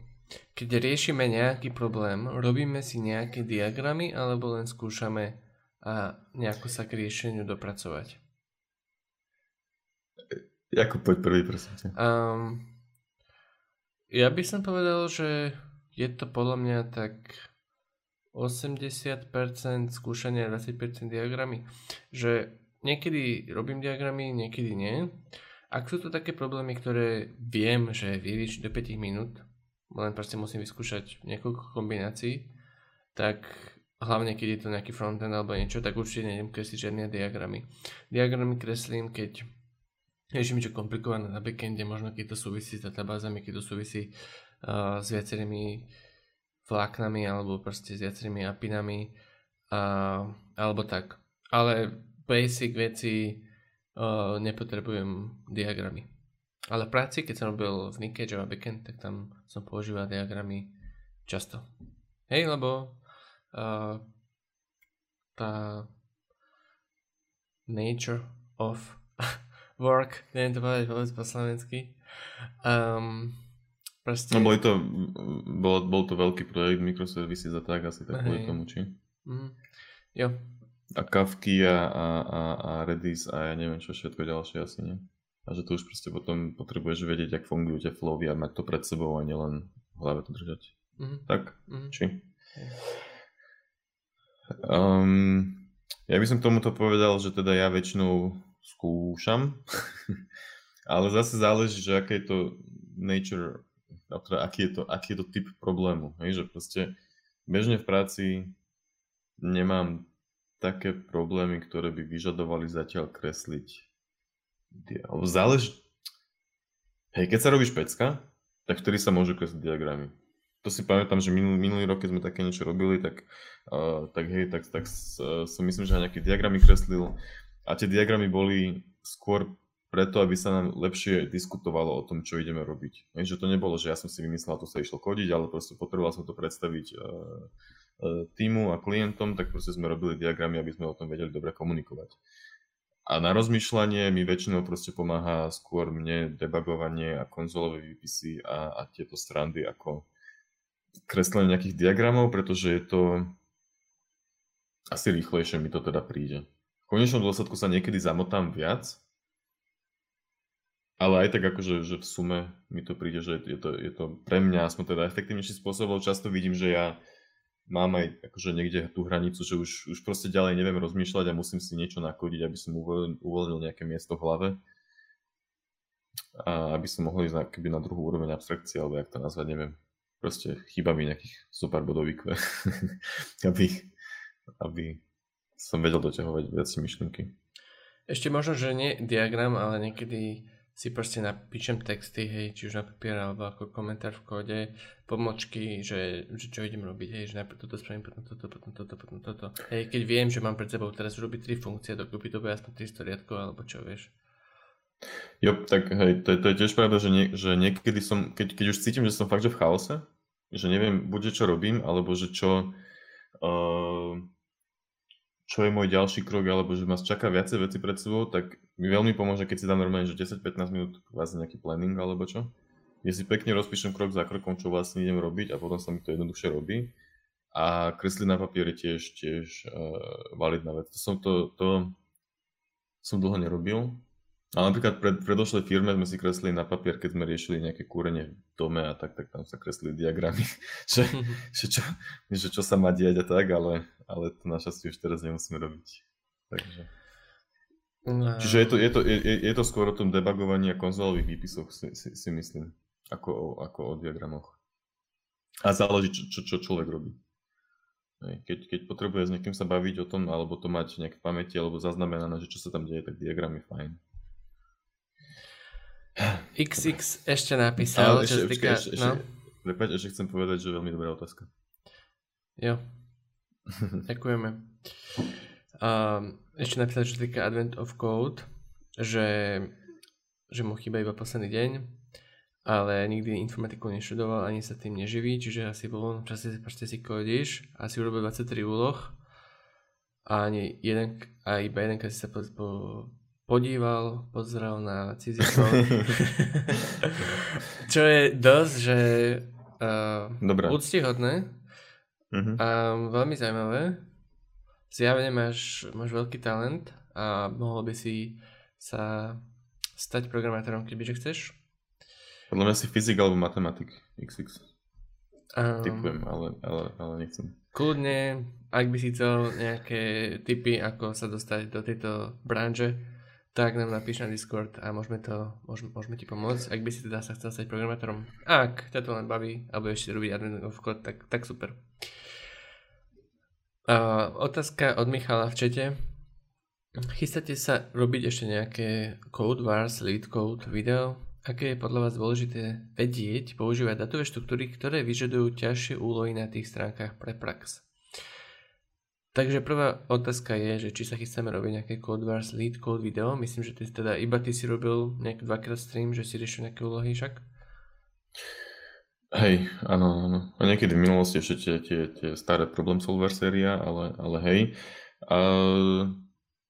Chystám, áno. Len teraz máme priority trochu iné, tak... Ale už som na to myslel, akurát tento týždeň som to niekedy myslel, že sa kraží, už dlho sme to nerobili. Takže že určite budú ešte, áno. Jo, ja sa nechystám, keď tak budem robiť, ak by som robil stream, tak budem robiť frontend. A čo sa týka druhej otázky, aké je dôležité podľa nás vedieť používať datové štruktúry, ktoré vyžadujú ťažšie úlohy. Hej, to znamená, že ja to chápem tak, že sú datové štruktúry, ktoré používaš stále, hej, že list, dictionary, hej. A to je všetko asi. To je v podstate skoro všetko. Hej. A teda tie ďalšie štruktúry sú, ja neviem, napríklad stack, queue, graph. To sú ešte stále tie jednoduché, hej. A tie, asi podľa mňa, Michal, myslí tieto, hej? Ak nie, tak kľudne napíš ešte. A čo si myslím ja? Myslím si, že je dobré si prejsť všetkými týmito štruktúrami, urobiť si nejaké úlohy na to a zažiť si to, hej? Takže vedieť o tom, že to existuje a vedieš sa k tomu vrátiť, keď tak. Ale odtedy je úplne v pohode, ak sa na to už nepozrieš, podľa mňa. A iba ak ti teda vyskočí ten problém v tvojich úlohách, v tvojej práci, tak si to môžeš asi doštudovať, ale keďže si to už niekedy robil, tak si rýchlejšie spomenieš. Aj ti to rýchlejšie dopne. Ale inak si myslím, že to vôbec netreba nejako teraz pretvičovať, alebo že si to snažiť pamätať. Jo, ja by som k tomu povedal, že treba ovládať tie základné, čiže listy, dictionary, hashsety sú dôležité, alebo teda hashsety. A viac myslím, že v praxi som použil veľmi málo krát. Niekedy si pamätám, v bývalej firme som použil Q, myslím, a to som bol prekvapený, že wow. Ale je to skôr dobré na to precvičovanie rozmýšľania asi. Že úplne, aj je fajn, tak ako Boh hovoril, mať prehľad, vedieť, že existujú.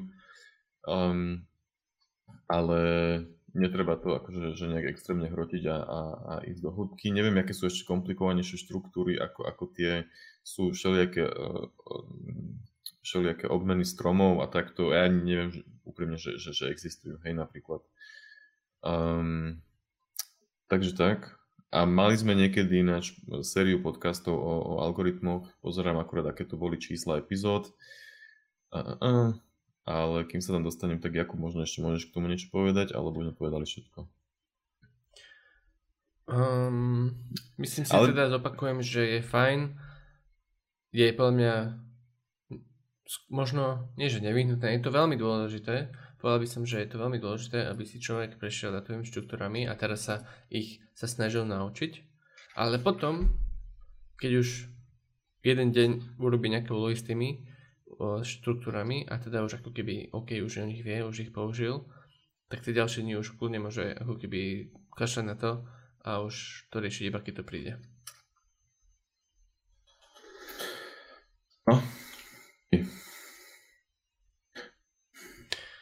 No. Ideme ďalej, či chceš ešte niečo povedať? Môžem píšem iba do chatu, že teda epizóda 45, 46, 47 a 48 boli o algoritmoch. OK. Ďakujeme za otázky. Kľudne píšte ďalej. Ja teda prečítam otázku, ktorú sme si pripravili. Otázky, ktoré sme pripravili. Ešte som sa jednu zabudli. Vynechal si z nejakého dôvodu. Aký by bol náš prvý programovací jazyk, keby ideme od znova? To sme nehovorili. Myslím. No, lebo to tam nemám. Až neskôr, vieš. Je to až neskôr? Ale je, tak máme pomiešané prípravy, ale... No hej, však máme to pomiešané, sme si už povedali, či? Ale v tom pôvodnom je to tretia otázka, tak preto som prekvapený, že čo? Aha, vidím, tam máš pravdu. No. Takže... Dobre. Vráťme sa k tomu. Dobre. A ktorá to bola otázka? Takže aký by bol náš prvý programovací jazyk, keby ideme od znova? No. Chceš začať? Dobre. Asi JavaScript je odpoveď. Prečo? Kvôli tomu, že vieš s tým robiť weby, vieš vidieť hneď výsledok toho, čo robíš. Ten jazyk sám o sebe je jednoduchý, aj keď má nejaké svoje problémy, ale v podstate sám o sebe ten jazyk je jednoduchý. Je štandardný oproti Pythonu, hej, čiže nemá nejaké odsadzanie tabmi alebo... for cyklus, ten divný, čo má, čo je for in range, jak to je, už nepamätám presne on the spot teraz. Vieš otvoriť iba súbor a písať JavaScript, je to proste reálne, keď už teraz je Node.js, tak vieš proste iba otvoriť súbor, ktorý sa bude volať .js a spustíš potom iba Node súbor.js a spustí to, hej, čiže jednoduchý skriptovací jazyk. Nepotrebuješ nejaké heavyweight idečko, stačí ti pekný VS Code. Vieš tam robiť web, vieš tam robiť server, vieš tam robiť skripty, vieš tam robiť konzolové appky, vieš tam robiť strašne veľa vecí. Niečo som zabudol ešte, vieš tam robiť mobilné aplikácie. Takže že je to hlavne jednoduchý a vidíš ten výsledok, to je dôležité. Že napríklad, keď chceš robiť hadíka v JavaScripte, tak si otvoríš proste webovú stránku, dáš tam nejakých pár HTML elementov a už kreslíš a robíš. Hotovo. Je pekné. Super. Ja by som tiež vybral JavaScript, ale nemám to až tak premyslené ako ty. A ja som akože vybral JavaScript preto, lebo keď budeš sa vrátiť do minulosti, tak začnem frontendom. Začal by som sa učiť frontend, JavaScript, rovno celý ten Scrimba, frontend developer part, všetky išiel by som proste od začiatku, hej, že najprv sa naučil JavaScript, kodiť v tom, kontrolové appky, potom by som pridal web, HTML, CSS, JavaScript tam už je. A proste takto by som išiel, keď sa vrátim do minulosti. A prečo? Neviem. Proste, lebo možno je to väčšia sranda. Ja teda robím frontend nejakých 5 mesiacov alebo 6 a predtým som vždy robil backend a asi ma to trošku viac baví ten frontend, aj keď mi to nejde, ale ma to možno baví viac v tom, že je to také zabavnejšie proste ako keby ten čas toho kódenia, že vidíš tam niečo. Vidíš to, že sa to mení. Hej, je to fajn. A ten backend je super. Moja najsilnejšia vlastnosť je analytické myslenie a v tom backende to využívam úplne. Hej. A ešte nemám silnú vlastnosť nejakú kreativitu a tak ďalej, čo zase je potrebné v frontende, ale celkom vnímam príjemne tú challenge toho a vnímam to pozitívne. Čo možno niektorí by nemali negatívne, ale takže tak. Sranda. Takže JavaScript sme sa zhodli, že normálne, že dobrý prvý programovací jazyk teraz. To sme na to vlastne došli inou otázkou, ale nie tak možno je vhodný iba pre nás všeobecne na... Nie, čak, to čo? Nie, akože keď človek, keby sa niekto teraz pýtal, že idem sa učiť programovať, čo sa mám ísť naučiť, aký jazyk, hej, tak mu dáš najprv otázku, že a čo chceš robiť, hej? A ak ti nevie na tú otázku na to odpovedať, tak mu povieš asi, že Python, lebo je to najlepší jazyk na začínajúcich programátorov, najľahšie na pochopenie a tak. Ale ak by ti povedal, či chcem robiť weby, tak jasne JavaScript, hej. Ak by ti povedal, že backend, tak možno JavaScript tiež, ale skôr by som povedal Kotlin. Ale teda my sme to vybrali, ja som to vybral kvôli tomu frontendu, no. Ja som to vybral kvôli tej jednoduchosti. Proste je to jazyk, ktorý zoberieš, píšeš, neriešiš typy, neriešiš klasy, neriešiš komplikované idečko, neriešiš main, ktorý je vnorený v troch klasách a neviem čo všetko. Takže to sa mne proste na to páči. Dobre. Let's go. A ďalšia otázka. Čo si myslíme o smart domoch? Chceli by sme smart dom? Ja sa si rozkecam, tak možno opäť prvý. OK. Ja by som chcel iba tak trošku. Že napríklad chcel by som, aby som mal nejaký button, ktorý vie otvoriť žalúzie, alebo zatvoriť, alebo otvoriť si byt pomocou otlačku prstov. A to je tak všetko. Ej, možno ešte nejaké cool veci, ale nechcel by som nejaké invazívne, že všetko ovládam hlasom, všetko ma počúva a tak. Ja to nejako, nie som na to nastavený. Ja som doteraz v živote ani raz nepoužil žiadneho hlasového asistenta, či mobil, alebo v telke, nikdy. A absolútne ma toto neťahá, proste, neviem, som asi v tomto staromodný, alebo tak. A tak Smart Home nie je len o tých hlasových asistentoch. Smart Home je o tom, že keď zabudneš zhasnúť v kúpeľni a vidíš, že tam nie si, tak zhasne napríklad. To by je taká vychytávka. Ďalšia vychytávka je, tie žalúzie sú veľká vec, čo si hovoril, lebo tie žalúzie ti vie pekne ovládať, že sa ti, buď ti kúria alebo chladia podľa toho, čo chceš a sa ti automaticky natáčajú podľa toho, kde je slnko. Niečo, buď ti slnko púšťajú dnu, čím kúria ako keby, čo je v zime, alebo ti slnko odpudzujú v lete a proste nejde ti dnu teplo. A to sú také najväčšie vychytávky v dome, potom ešte vieš, akože rôzne kúrenie na to mať napojené a tak. A Ale ja som teda robil v smart home firme, čiže myslím si, že budúcnosť je asi taká, že všetky domy budú smart a všetky nové byty by mali byť nejakým spôsobom smart. Ja by som to chcel mať a teraz som ale aj minulý rok som prerábal byt napríklad a nedal som si to kvôli tomu, že sa mi to nechcelo riešiť. Lebo treba proste k tomu najvyššie kabele, špeciálne vypínače, špeciálne proste všetko. Stálo by to nejakých, neviem koľko navyše, nejakých 2000-3000 peňazí navyše, hej, čo je akože pomerne dosť. A v byte to nemá až toľko výhod, alebo teda v mojom byte by nemalo, lebo ako hovorí, tak najväčšia výhoda sú napríklad tie žalúzie, hej, a my máme žalúzie obyčajné vnútorné. Takže to nemá takú výhodu. A keby som mal vonkajšie, tak nad tým veľmi silno rozmýšľam, ale keby mám ešte inštalovať vonkajšie žalúzie kvôli tomu, tak by to dlho trvalo. Teda stalo by to veľa peniazy, aj by to dlho trvalo. A neviem, či by nám to vlastne vôbec dovolili. Takže ja si myslím, že budúcnosť je taká, že tie smart domy budú. Ľudia sa budú bať o svoju bezpečnosť, takže preto možno firma ako Jablotron má v tomto celkom dobre nabehnuté, lebo oni majú alarmy, robia. A tým pádom, akože už keď majú káble po byte, tak robia k tomu aj nejaký smart home už. A tým pádom akože ľudia im budú viac veriť, že sú bezpeční. Lebo to je akože dosť problém, hej, že keď ti niekto zrazu začne blikať doma, alebo ti zapne kúrenie, hej, a vyhoríš kvôli tomu, lebo ti overadne kotol a zhoríš, alebo čo. Ale mali sme prípad, neviem, ako mi to môžem hovoriť, ale človeka proste zavrelo na balkóne, lebo mal tie vonkajšie žalúzie, bol na balkóne a proste mal nastavené nejakým spôsobom žalúzie, že sa majú dať dole. Hej, v tom čase, keď on bol na balkóne. Nemal pri sebe mobil ani nič, tak potom sa proste nevedel dostať do bytu, lebo no, mal zavreté žalúzie. Zvonka to nevieš akože override, keď nemáš mobil ani nič, takže... A jak sa vyslobodil? Nepamätám si, či niekomu na ulici povedal, aby nejak sa to proste skombilo potom a dostal sa dnu.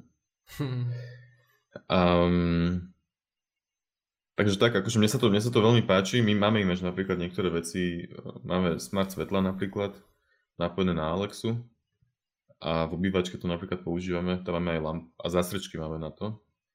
Aj v minulom byte sme mali. A teraz napríklad nám budú robiť LED osvetlenie v obývačke, tak ak to bude napojené na zastrčku a proste poviem Alexe, že Alexa, make my living room nice, a si to tak nastavím a ono mi proste zasvieti to podsvietenie v obývačke. Ale manželka poslednú dobu veľa používa na pauzovanie telky napríklad, že Alexa pause TV a ona zastaví telku. Takže... Lebo má zaviazané ruky, hej? Hej, ja neviem, kde je ovládač napríklad. Takže má to nejaké využitie a hovorím, že ten smart akože dom ako taký, sú to proste fajn vychytávky. Že zase človek sa neuvedomí, čo to všetko vie urobiť, pokiaľ si to nenaštuduje. Súhlasím. A napríklad dá sa spraviť aj také, že dáš si fotobunku, alebo jak to nazvať, alebo laser teda do kuchyne a ty sa iba približíš ku kuchynskej linke a automaticky ti to zasvieti svetlo nad linkou. Hej? A bude to robiť iba v noci. Cez deň to nebude robiť. Napríklad proste úplná akože, principiálne blbosť, ale taká istá blbosť je aj to, že viem si z telefónu objednať pizzu. Napríklad, hej, že postupne sa to podľa mňa to prerazí. Ale je v tom strašný bordel, že je veľa protokolov, ešte sa to úplne neustabilizovalo, hej, že je nejaký Zigbee, je nejaký, už si nepamätám, aké ďalšie protokoly. A bijú sa o to, že ktorý bude nakoniec ten, ktorý sa bude používať a preto je akože ťažké robiť taký produkt. Dobre. Ideme ďalej. To už bolo nejako dlho o tých smart domoch. Tak som hovoril, že sa rozkecam. Je to ale aj akože pre bežného človeka to vyberie komplikované, lebo tie aplikácie nie sú jednoduché a musíte to proste niekto nasetapovať a potom potrebuješ mať po ruke inštalatéra, ktorý ti to bude setupovať a tak, vieš, no, je to byť aj oštara. Poďme ďalej, teda. Dobre, takže ako by sa vysvetlili derivácie alebo integrály pre človeka na základnej škole? Aj. Takže ja to viem, si... že... No? Ja už som zabudol, čo to je. Takže nie. Asi by som robil nejakú deriváciu. Možno. Integral by som určite neurobil. Ani deriváciu. Možno iba x na druhú by som robil, hej. Alebo x. Ale iné by som neurobil. Takže nie, neviem to. Už som zabudol. A ty vieš niečo? Pamätáš? Ja som sa derivácie integrály učil v Nemecku, takže ešte si pamätám, čo sú. Ale neviem, či dobre ináč, by the way. Ale asi, hej. A ja som si napísal, jak by som to vysvetlil, ale nie je to asi úplne dobré. Ale aspoň niečo by to tomu človekovi povedalo, tomu žiakovi. A napísal, možno tým potom povedať, že to dáva nejaký zmysel, hej? Predstav si kopec a keď použiješ deriváciu toho kopca v danom bode, tak zistíš, aký strmý je ten kopec v tom bode. Hej? A keď použiješ integrál od bodu A do bodu B toho kopca, tak zistíš, aká je plocha pod povrchom tohto kopca. A načo je to dobré? Tak tam som už napísal, že to sa akurát naučíš na strednej škole alebo na výške, alebo skús porozmýšľať, že to už nevysvetlím. Ale že toto je akože ten základ toho, že čo je derivácia alebo čo je integrál. Proste derivácia ti zistí stúpanie funkcie v danom bode. Lebo vieš, ten človek nevie, čo je funkcia. Počul som už tieto príklady, čo si povedal, keď akože na výške som to riešil, Google si pozeral som videa. Nie som taký originálny, sakra. Nevadí. Ale akože, no. aj keď som to niekedy ovládal a presielal som z toho dobré známky a teraz už neviem ani prd, ani to, čo si povedal, mi až tak veľa nepovedalo a stále by som to nevedel robiť, takže to je sranda, jak fungujú tie znalosti nadobudnuté v tej vysokej škole, čo alebo aj strednej, že je to dobré na to, aby si to v tom roku spravil ten predmet, aby si mohol ísť ďalej, ale o pár rokov už nebudeš tušiť, o čo ide. No ja keď som robil napríklad na tých smart domoch, tak sa tam spomínala párkrát normálne, že derivácia a integrál, tak som čumel. Lebo je jedna vec vedieť tú definíciu a vedieť to zderivovať funkciu a takto, a druhá vec je, keď sa to týka praxe nejakého PID regulátora teploty alebo čo, hej, a ktorý má integračnú a derivačnú zložku,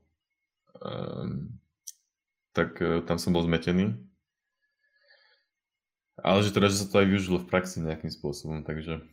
A verím tomu, že teda verím tomu, neviem, či v grafike sa tom náhodou nebude niekde používať a takéto nejaké srandy, hej, že určite tá matika má zmysel. A keď to človek nepoužíva, tak samozrejme to zabudne. Dobre, otázka z chatu. Mišo sa pýta, či Gabo, to sú žonglovacie loptičky. Áno, to sú žonglovacie loptičky.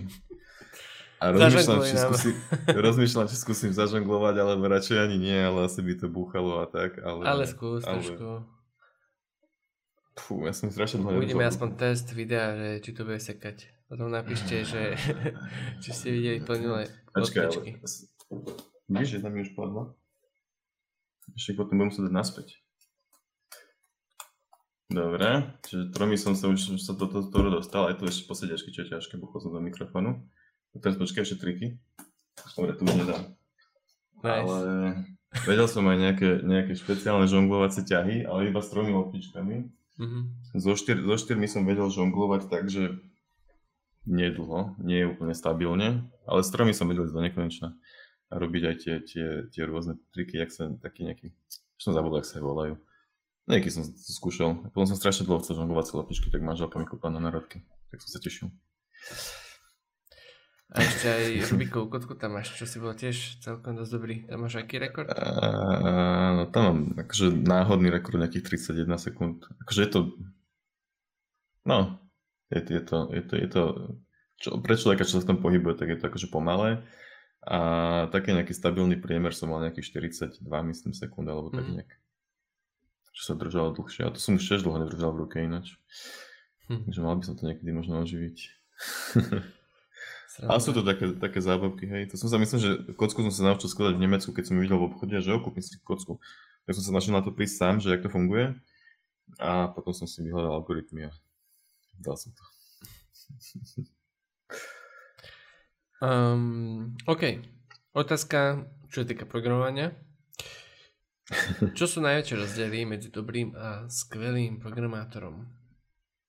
To je dosť dobrá otázka, akože, ktorú sme sa už určite venovali miestami v iných epizódach a kľudne by mohla byť na celú epizódu. Tak ja som akože si pripravil nejaké 4 pomôčky alebo tak, aby som to nepreháňal. Hej. Tak najprv, že programátor definícia, hej, som si napísal, že každý, kto vie akože riešiť problémy pomocou kódu,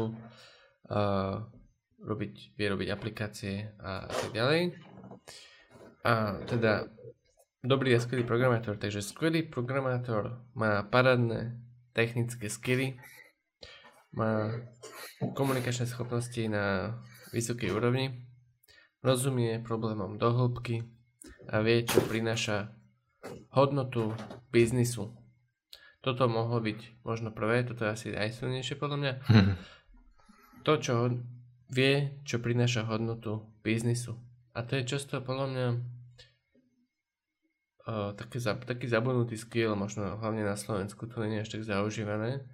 Ľudia sú zvyknutí v takých korporátnych prostrediach byť. Aj ja sám som bol taký. Ešte často v podstate aj tak som, že no však refaktorním si to, clean codík, to je jedno, hej, proste urobím si ďalšiu úlohu na trošku zlepšenie, ale absolútne to nepomáha biznisu v podstate a treba to keby aj nejako vnímať. Nehovorím, že to netreba robiť, len hovorím, že keď sa niekedy dostaneš do prostredia, kde na tom naozaj záleží na každej tej minúte a sú obmedzené financie, napríklad startup alebo niečo svoje, tak uvidíš, že treba robiť to, čo dáva value. Dobre, to je všetko za mňa. Ja mám viacej tých bodov, asi iba tak poviem, že teda skvelý programátor vie rozmýšľať viac do hĺbky, čo som hovoril ja, že teda, že vidím v sebe túto medzeru, že proste neviem niekedy sa úplne ponoriť do problému, že mám, niekde proste narazím a už neviem ísť ďalej. Vie sa sústrediť. Čo? Ja keby som tu vymenoval všetky veci, že prečo nie som skvelý programátor, ale som iba dobrý programátor. A čo je ďalšia vec, čo na sebe vnímam, že je môj problém. A že sa neviem až tak dobre sústrediť, na čo sa snažím pracovať. A myslím na big picture. Čiže nie je to len o tej jeho jednej funkcionalitke, ale rozmýšľa nad tým, aké má tá funkcionalitka dôsledky. A vie komunikovať a zároveň aj chce komunikovať, lebo programuje sa v tíme, programuje sa so zákazníkom, programuje sa s ďalšími službami napríklad, alebo tak, hej, čiže proste komunikovať treba vedieť. Vie pomôcť, keď treba a chce pomôcť. Tak ako Jakub hovoril tiež, že rozumie biznisu, to je veľmi dôležité. Teraz napríklad pri jednom z poslednejších reviews, vlastne ja som robil review a ja som napísal, že by toto bolo fajn zrefaktorovať, lebo je v tom trochu bordel a tak mi bolo pripomenuté, že halo, ale teraz akože to nejdeme celé prekopávať, lebo to chceme konečne vydať a kašleme na to, že dá sa s tým žiť, hej, že nie je to, že vyslovene, že bad vec, bol to iba, myslím, že iba nejaký naming dokonca, takže som bol upozornený, že halo. A pekne to bolo napísané, samozrejme. A ďalšia vec je, že nedogmatizuje. Čiže to, že clean code hovorí, že máš mať funkcie, ktoré sú dvojriadkové, tak to neznamená, že tie funkcie musia byť dvojriadkové, ale je to niečo, čo treba možno trošku, a to je možno aj blbosť, že to musia byť dvojriadkové. Nie, to by sa potom boli. Ale že nebere, proste v tom programovaní nie sú veci čierno-biele. Vždy treba proste nájsť nejaký ten balans medzi všetkým. Takže takto sú asi moje také veci, čo mi napadli. Že není to, sranda je, že to není ani o tom, ako vie programovať. Vlastne, že to, že aký je človek programátor, vyplýva z úplne iných vecí a nie z toho, ako vie jazyk. Akože áno, možno, že ten skvelý programátor ovláda aj ten svoj jazyk, čo sme mohli spomenúť, hej, ale že není toto najdôležitejšie. A ešte sme nespomenuli, že ako rýchlo sa dokáže dostať do centra problému a začať byť efektívny. Jo. Hej, hej. Počkaj, ešte zareagujem na Míša, čo písal, že tiež sa akurát učíš žonglovať, ako to zaujalo. Tak držím palce. Napíš ešte do chatu, že s koľkými loptičkami môžeš žonglovať. A je to taká fajn zábavka, hej, že to žonglovanie teda myslím. Tak držím palce. Pozeral som videa na YouTube, kde človek vedel žonglovať 20 loptičkami, tak to som nechápal. Mal na to špeciálnu miestnosť, ktorá mala veľmi vysoký strop, aby to vedel tak vysoko vyhodiť. Dobre, poďme ďalej. A Míša... No. Neviem, či ich bolo náhodou viac. A Míšo sa ešte pýta, že ako moc vám škola pomohla, čo sa týka web developmentu? Jakub? Strašne slabo. Myslím, že na fejke to bolo veľmi, veľmi slabo podchytené. Neviem, ako je to dnes. Učili sme sa tam nejaké základy, učili sme sa tam nejaké PHP, ale myslím, že to bolo strašne, strašne slabé, že vôbec som nebol confident v tých mojich veciach, aj keď som si prešiel nejakými dvoma predmetmi. A myslím si, že mi to dalo tak 5 alebo 10% proste z toho, čo viem teraz, alebo proste keď už som sa začal učiť, keď už som začal robiť nejaký frontend, čo my dvaja sme s Gabom išli robiť nejaký projekt alebo proste niečo, tak aj tak som si proste všetko išiel od začiatku googliť, pozrel som si úplne 1.0.1 tutoriál. Čiže fejka, čo sa týka web developmentu, z mojej skúsenosti veľmi slabúnke. Hej, sú tam dva predmety, volajú sa webové technológie, 1 a 2. Na jednotke sa myslím rieši HTML a CSS iba, plus vlastne asi aj JavaScript, ale úplne, že ten základný JavaScript, čiže document.find element by ID, alebo ako sa to používa, či ani nie jQuery. Aj keď možno sa tam niekedy jQuery nakoniec zapojilo, ja si pamätám, že na tomto som sa ani nič nenaučil, lebo vtedy som to už mal ako keby za sebou tieto základy. Čo tam to bol jednoduchý predmet a web technológie 2 sú o PHPčku a ja som s PHPčkom vtedy už niečo robil, takže to mi tiež nejak extrémne veľa nedalo. A možno, že sa mýlim, že no, tieto 4 veci sa tam riešia, neviem ako sú rozdelené medzi tie predmety, hej, ale tieto veci a nešlo to nejak do hĺbky. V dnešnej dobe by som očakával už aspoň React, Angular alebo Vue, jedno z tých troch a nejaký no, PHPčko teoreticky môže byť, ale nejaký lepší backend. Ale myslím, že Spring Boot sa tam teraz niekde učí, takže neviem, či sme sa aj my učili, ale Spring Boot viem, že sa učí. Kebyže akože mám teraz v ruchách myslieť, že ako by sa to mohlo učiť, tak určite akože prvý predmet HTML, CSS, JavaScript, základy, hej, že naučiť sa akože tú syntax JavaScriptu, vieš, ako to funguje a tak, ale potom už v druhom predmete a možno, že aj na záver prvého prejsť do toho frameworku a už začať robiť nejaké normálne veci. Lebo tam akože si pamätám, že my sme proste mali štvorček a mal sa pohnúť alebo otočiť alebo formulár a takéto slabé veci, čo si myslím, že keď je semester na vysokej škole, kde čo to bolo strašne slabé. Ale je to koniec komplikovaná téma toto, lebo vieš ty, keď si nevieš poriadne ten JavaScript a čo je za tým a neovládaš, čo je DOM a jak funguje to HTML-ko a CSS-ko, tak keď si zrazu otvoríš React appku, ktorá sprostíš proste create React app a naháčeš ti tam, ja neviem, Babel alebo, jak sa to, ja tiež nemám úplne prehľad, hej, Webpack a prípadne ešte TypeScript do toho a všetky tieto srandy, tak to je podľa mňa strašne, proste netušíš, čo sa tam deje. Takže akože jedna vec je vedieť ten React, že komponenty a state management a tieto srandy, ale druhá vec je vlastne, že čo sa deje s tým JavaScriptom na pozadí, ako sa vlastne on dostane do browseru, že ide do browseru, čo tam ide, ten komponent, alebo tam ide už niečo skompilované, alebo čo, že... No to skej, že či stačí vysvetliť za 2 hodiny. Či... No, že keby sa na vysokej škole, na vysokej škole by sa to malo učiť, tieto veci, podľa mňa. Podľa mňa sa to nemá učiť tak, že... Nie, že by sme boli nejakí odborníci alebo čo, ale...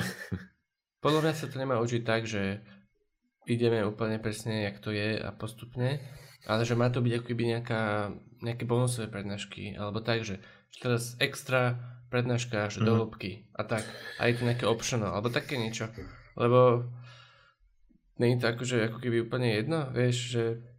Čiže ja to absolútne netuším a proste robím si tie stránky, vieš. No, ale môžeš sa do pozície, že áno, tak to asi so všetkým. Hej, hej, okej. Okay. Akože najdôležitejšie je vedieť ten React, dajme tomu, a zahobídeš sa bez tej omáčky. Ale čakal by som, že vysoká škola byť akurát mala dať aj tie omáčky, vieš. By som si myslel... Hej, na toto by muselo byť tých predmetov 6 a nie 2, vieš. Áno, áno, áno, s tým súhlasím.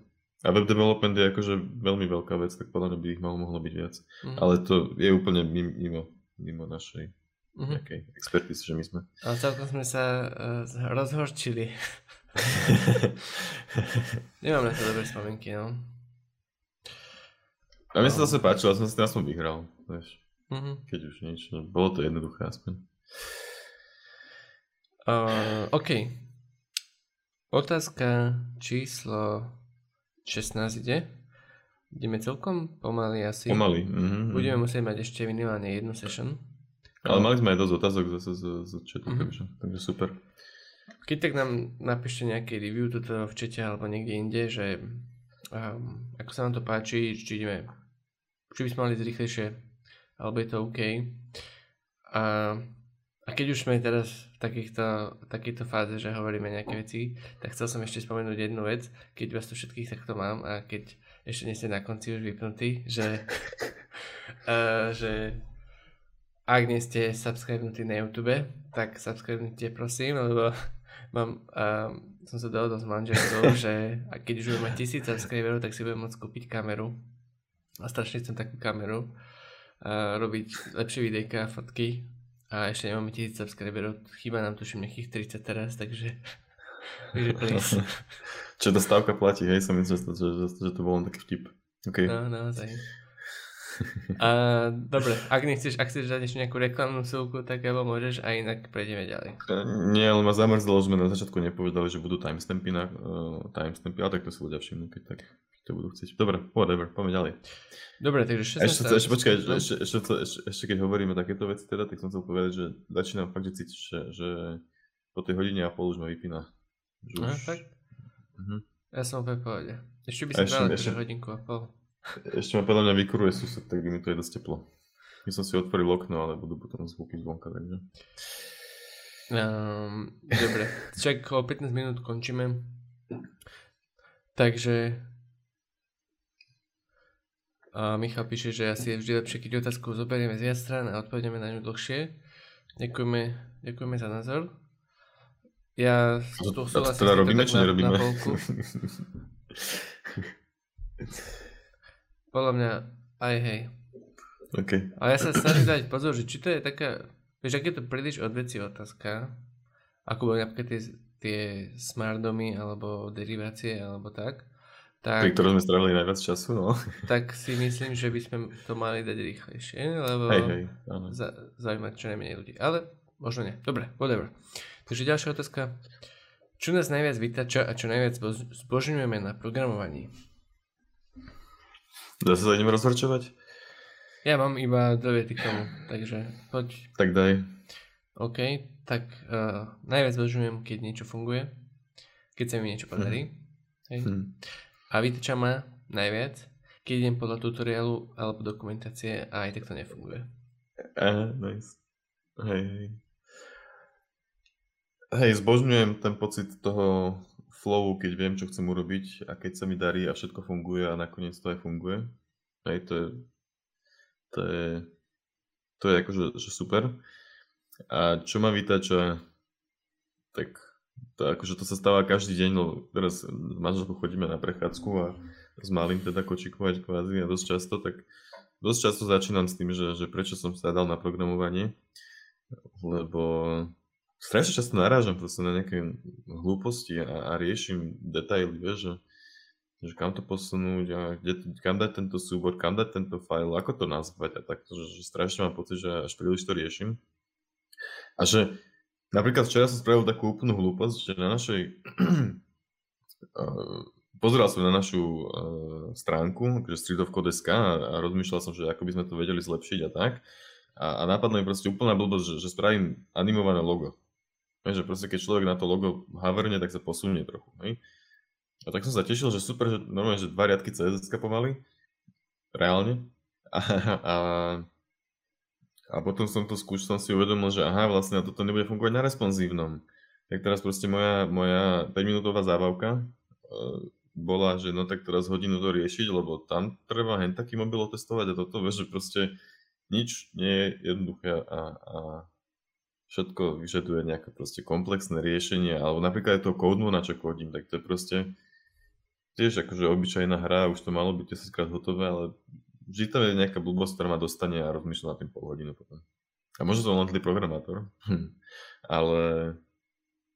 Možno, že veľa percent si zaberá premýšľať tých posledných x percent. Že poviem, ty si taký ten typ, že strašne rýchlo robíš tých prvých 80-90% a potom dlho ti trvá tých posledných 10. Jo. Sedí. Alebo sa neviem dostať cestu, lebo narazím zase. A záleží ti strašne na tom, ako to vyzerá. Nie? Nie, tým nestracam veľa času. Lebo to súvisí aj s tým, že si spomínal, že ako percent kód, ako nazvať, a ako má vyzerať refaktorno, čiže to je tiež vzhľad kódu. Ja tak akože kód áno, to hej, to zase na to mi záleží, hej. No, čiže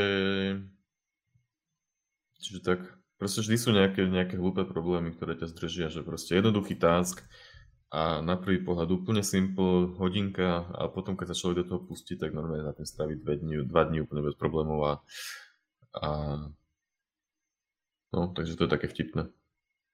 Okay. A to teraz narážu, akže možno je to tým, že teraz konkrétne robíme aj ten zase novú technológiu, aj ten Express a Node.js, ale často sa mi to tam proste stáva, ale akože skôr je to problém toho organizovania tých súborov, takže tam proste vidím problém, že to nie je jednoduché. Takže niekedy je to až moc komplikované a niekedy veci nefungujú tak, ako si predstavujem, to ma vytača. A jak dopadlo to logo na streedofcode.sk? Si to revertol, alebo zostalo to tam? Je to tam na monitori väčšie ako 1500. Media query som tam dal iba, okay. Že nechťujem na veľké monitory iba. Okay. O teda vlastne veľké, full HD minimálne myslím. No. Takže keď tam teraz ľudia pôjdu, tak to uvidia. Že sa nám animuje logo, krásne. OK, tak ideme na ďalšiu otázku. Keby sme mali dať iba jednu radu úplne začínajúcemu programátorovi, tak čo by to bolo? Môžem ísť prvý. Uh-huh. A neviem, či to nemám dve rady, ale tak to je jedno. Je to krátke. Programuj a nielen podľa kurzov, ale aj samostatne. OK. Jasné. Nebačte ti? Páči sa mi. Jasné. Tak tých rád je toľko, že jednu iba je ťažko, takže si vybral to, čo si myslíš, že je najdôležitejšia. Ja som vybral nevzdávaj to. Áno, to je taká metarada, no. Jasné, no. Hej. Jo. Ale toto moje mi akože, neviem, či to rozkecávať, ale proste prišlo na dôle, vždycky je to proste o tom, že musíš si to odkodiť. Že to proste z kurzov, keď len pozeráš kurz, tak sa to nenaučíš, keď si proste niečo nenakodíš potom aj. Takže preto je super, Jakub, že robíš tú tvoju Python hru, že človek si potom niečo aj nakodí. Jo. Tých rád by bolo samozrejme veľa, ale otázka bola jedna rada, takže povedali sme jednu a ideme ďalej. Michal sa zatiaľ ešte spýtal, keď už dostaneme nejaký task v robote, tak sa očakáva, aby ste to spravili za nejakých x hodín, čiže dostanem task a či sa očakáva, že ten task urobím za x hodín. Ja by som povedal, že to bude x dní a nie x hodín. ale je ten čas daný? Áno, teda z mojich skúseností všetkých robot, čo som bol, nejaké 3 roboty alebo čo, takže to bolo odhadnuté na dny. A vždy dobre? Nikdy. Ale to je jedno. Čiže väčšinou sa to natiahne, hej? Nie, to je proste... Niekedy kratšie, niekedy dlhšie. Okay. Ale teda, Michal si možno myslel, že tasky trvajú x hodín, ale tasky trvajú x dní. Ja podľa mňa myslel to, že či tam je daný ten čas, za ktorý to máš urobiť. Robia sa estimating. Jakub ich teda, áno, to je pravda, že Jakub ich v tých prácach mal. Ja zo mojej skúsenosti som ich zatiaľ nikdy nemal. A vždy, keď som niečo robil, tak som dal estimate na týždne, v mojom prípade dokonca až, lebo boli to veľké veľké veci, väčšie veci, že nemali sme to úplne rozkuskované na tasky a nikdy sme sa nejak extrémne netrafili. A teraz to tiež zatiaľ nerobíme, neviem či ináč, keď sa spýtam, či je taký plán niekedy to robíte a čo si o to myslia. Som ale podľa mňa bude o... to nerobíte vo vakuume. Zaujímavé. Nedá sa povedať, že to nerobíme vo vakuume, nerobilo sa to na projektoch, na ktorých som ja bol. Hej. Možno, že to niektorí robia. Ale ináč neviem. Skúsim to rejznúť, niekedy spýtam sa, že čo si o to myslia na našom projekte a či je taká prax vo všeobecnosti. No. Takže že keď sme to robili, tak sme sa netrafili väčšinou. Jo. Ďalšia otázka od Michala. Ako vyzerá znenie tasku, napríklad pre frontend? Ja robím teraz frontend a moje tasky teraz vyzerajú tak, že je nadpis, že obrazovka XYZ, v popise je link a v tom linku je design, ale akoby takými ceruškami alebo tak, proste nejakom skicari a napísané, že ako získam dáta a čo tam je. To sú moje úlohy vo frontende. Mne to príde strašne vtipné, že ak ty máš poriadne tie práce, alebo teda projekty, alebo jak to nazvať, že ja som bol vždycky úplne v freestyloch, mám pocit oproti tomuto. že skade získaš dáta a názov page a tak. Takže máme to v podstate tiež nejakým spôsobom, ale myslím si, že to nie je úplne také upratané. No. Teda skade získaš dáta, nemáme to až tak, že musíš dávať túto API, to nie, hej, ale že sú tam, že tieto dáta a ja už viem, skade ich získať, lebo už som ich niekedy získaval. No, OK.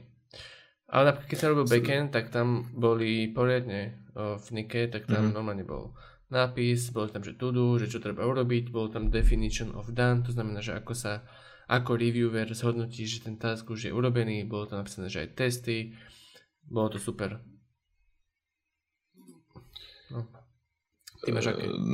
Napadá mi, že o tom sme tiež mali epizódku, ale ja neviem, jak hľadám nejaký príklad, ale nemám asi úplne dobrý príklad, že ako vyzerá, ale proste je to také, že keď failuje nejaká validácia nejakého input formuláru, tak je napísané, že failuje validácia, prípadne tam nejaký screenshot. Keď je niečo neefektívne spravené v nejakom state managemente, hej, tak sa píše, že prečo, že čo je neefektívne, čo to spôsobuje, hej, že proste napríklad niečo laguje. A je to možno aj dané, že ako by sa to dalo fixnúť. Keď sa nejak zle zobrazujú chyby, tak je popísané, že zlepšiť zobrazovanie chýb. Alebo sú úlohy aj, že toto sa treba pridať a skús zistiť, ako to tam treba pridať, hej, napríklad. Takže zlepšiť zobrazovanie chýb, to akože je to tam nejaké screenshoty, alebo čo? Zlepšiť zobrazovanie chýb. To by som strašne zmetený. Je to tam popísané. Zase akože sú zrozumiteľné tie tásky, hej, len nie je to také úplne vyčičkané. OK. Pozerám, kde je tá epizóda o tých táskoch. Netušíš aspoň range? Životný cyklus úlohy? Tam niekde. Dobre, poďme ďalej. Michal, ďakujeme za otázky, by the way. Máme 1.58, takže dáme si poslednú otázku. Alebo posledné dve, hej, lebo tá posledná, tá druhá je taká pekná. Dobre, dajme posledné dve, hej. A samozrejme, ak by nikto niečo napísal, tak ešte aj tým sa budeme venovať. Ale teda posledné dve z tých, čo máme pripravené, plus tie, čo niekto ešte napíše a potom končíme. Čiže, otázka. Ako nachádzame motiváciu na tvorbu vlastných projektov? To je taká prvá a potom k tomu ešte, že ako pristupujeme k neznámym konceptom, ktoré počas tvorby týchto projektov vzniknú. Dobre, ja dám na negatívnu nôtu. Čiže ako nachádzame motiváciu? Ťažko. A ako pristúpime k neznámym konceptom, ktoré počas tvorby týchto projektov vzniknú, tak mám napísané, chytám paniku, prichádza nechuť robiť daný projekt. A keď to potom spracujem, tak už ma to aj baví. Čiže napríklad ten Kotlin kurz, hej, proste tak ja som z toho mimo. Je to proste, ja s tým silno musím bojovať, no. Jakub, ty? Takže ja som si napísal, že čo sa týka tvorba vlastných projektov, tak v posledných rokoch je to pre mňa len Street of Code. A motiváciu nachádzam tak, že už sa poznám, už viem, čo chcem, hej, ja už mám ako keby v tom jasno. A teda chcem robiť niečo, čo dáva zmysel, niečo, prečo by som chcel ráno stať a niečo, čo by som chcel reálne aj robiť namiesto práce.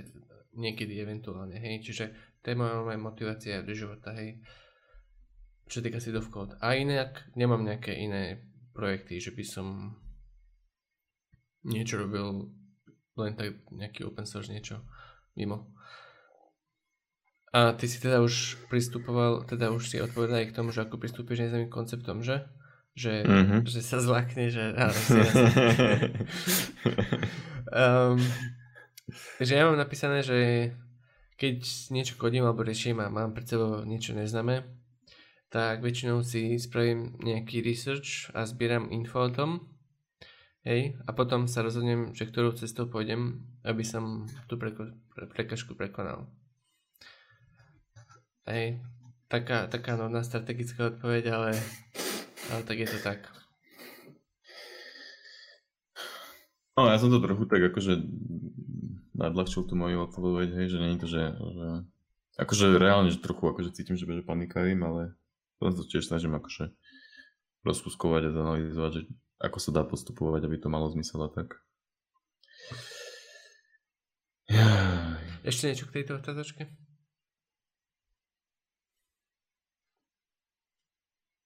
Asi nie, akurát to, že rozkuskovať si to a porozmýšľať a meditovať 10 minút a potom až panikáriť.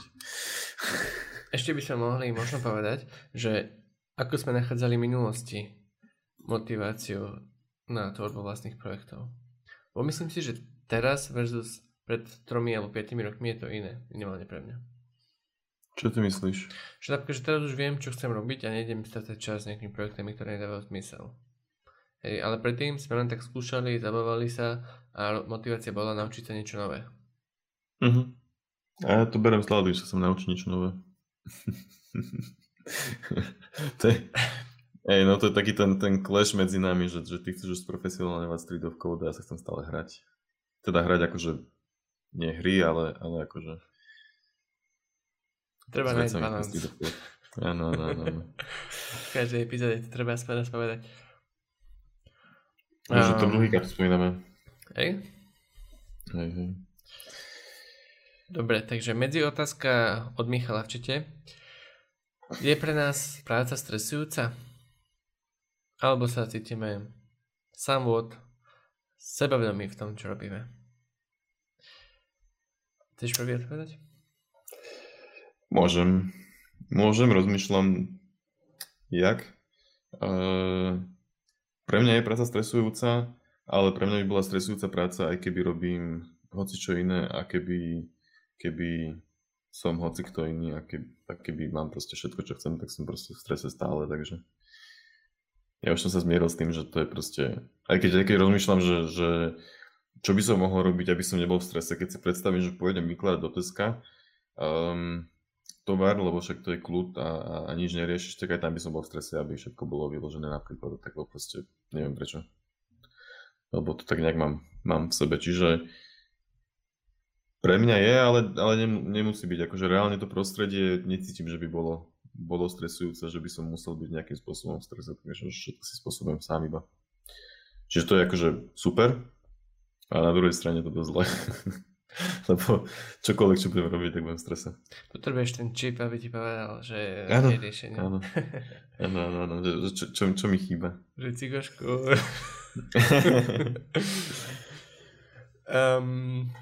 Za mňa nie je práca stresujúca.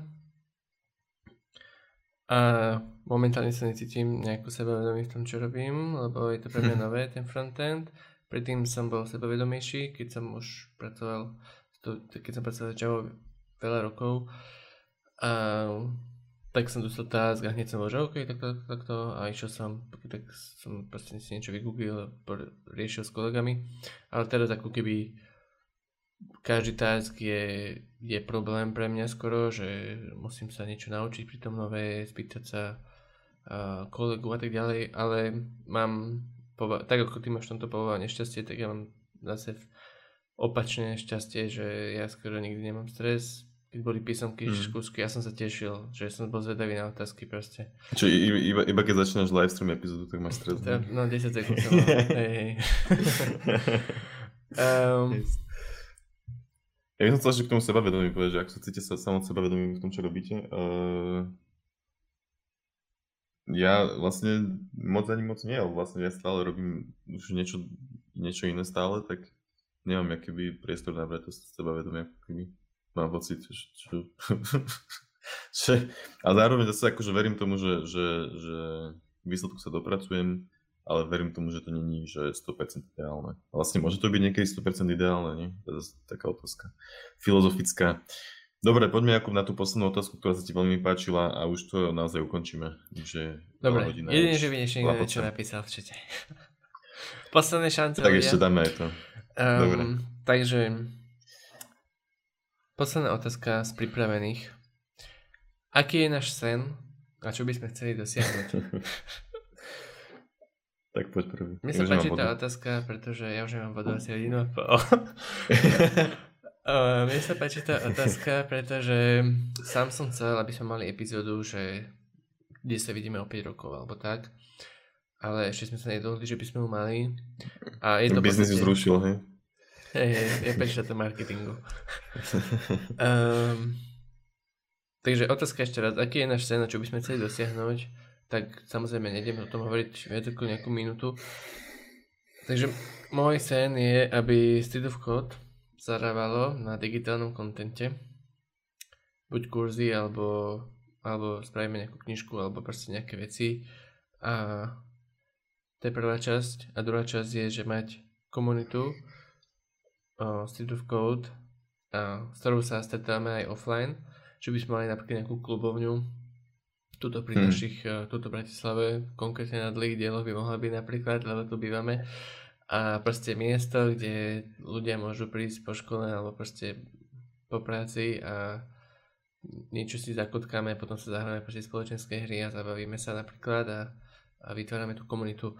Toto by sa mi veľmi páčilo, normálne by som sa tešil na tie dni a hej, toto je taký môj sen.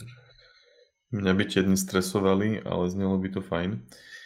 Ale ja mám sebeckejší sen, a čo by sme chceli dosiahnuť. Či ty si to poňal z pohľadu Street of Code? Ja si myslím, že to má byť akože osobný sen. Či to je tvoj osobný sen aj? Mm-hmm. Ja som to poňal z takého big picture, vieš, že som tam skvelý programátor, ktorý myslí na big picture. A ja som tam napísal, že môjim snom je finančná nezávislosť a robiť, pretože že chcem a nie, pretože musím živiť rodinu. Takže v podstate, že kľudne by som robil aj rovnako akože veľa, možno že aj viac, ale že teda, že bola by to akože možnosť výberu, že. Takže dneska sa mi nechce, tak pošlem na to a je to v pohode. Ale hej, akože to je v tom akoby, no a potom sa dá ísť hlbšie, konkrétnejšie a tak, ale toto je také. Taký ten základ, tak uvidíme, čo sa podarí. No, ale vtipné je, že... Čo? A tým, že budeš akože iba pracovať ako zamestnanec, tak budeš niekedy finančne nezávislý, či ako sa to môže stať? No tak dalo by sa aj tak, áno, a investovať a snažiť sa zhodnocovať majetok, hej. A hej, no, akože... To nejak sa neriešim, ale chápam, že náražujem asi na to, že nejakou vlastnou firmou a že sa to nedá spraviť, keď je človek zamestnanec. Ale... Hej. Chápem. Super. To nemám doriešené. Mám sen. Prečo musí byť pragmatický? Ja mám akože ten istý sen, ale ja som išiel... Prečo mi ničíš sny? Ja som... Toto je byť finančne nezávislý side effect mojho sna. Jaj. Čiže píte pivka v klubovni s komunitou a hranie hier je Ale nie, asi je to pre mňa dôležitejšie, ako byť finančne nezávislý. Akože pokiaľ mi to zarobí na to, aby som mohol proste žiť normálny život a nepotrebujem každý tretí rok nové auto a to ďalej, že som proste v pohode, tak toto by bol môj ideálny život. A touto krásnou otázkou by sme to teda mohli ukončiť. Jo. Takže díky moc, je nás tu celkom akože dosť, nie to, že mráky ľudí, ale no ja sa z toho teším. Ďakujeme všetkým, čo si to naživo sledovali, počúvali. Ďakujeme za otázky, aj či už boli predtým dané, ale aj za tie naživo. Presne tak. Ďakujeme.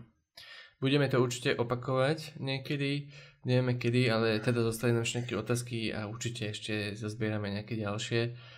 A teda ako som už aj povedal, followujte nás na Instagrame, teraz sme dosť aktívni na tom Instagrame a aj na YouTube, lebo chcem novú kameru a ak by si nás chcel alebo chcela finančne podporiť, tak je tam možnosť ísť cez Patreon. V popise videa je link aj na všetky sociálne siete. Ešte niečo by si chcel dodať? Asi nie. Ďakujeme, keby ste mali ešte nejaký feedback, tak kľudne hoci kde sa nás darí činiť, tak napíšte e-mail, Discord, do komentára, hoci kde. Na Spotify sa dá rejtovať, tak nám dajte rating. Ozaj, vidíš aj. A hlavne ten feedback by nás zaujímal, že či má zmysel robiť takéto Q&A, či je to prínosné, aj keď je to trochu dlhšie a tak, ale však my si z toho vyhodíme aj sami niečo, takže... Ale myslím si, že akože mňa to zase bavilo, tak why not? Jo. Mega ten feedback, že niekto si dá 10 minút svojho času a napíše e-mail alebo správu a napíše nejaký konštruktívny feedback je strašne cenný. Čiže veľmi si to ceníme a kľudne, ak máš nejakú otázku, čo by si chcel alebo chcela, aby sme na budúce sa jej venovali, napíš nám hocikde do komentu, na e-mail, na Facebook. info@streetofcode.sk je náš taký mailik. Takže tam môžeš. A tým pádom sa so všetkými ľúčime. Aj tí, čo to teda sledujete naživo a tí, čo to počúvate. A teda čaute. Jo, čaute.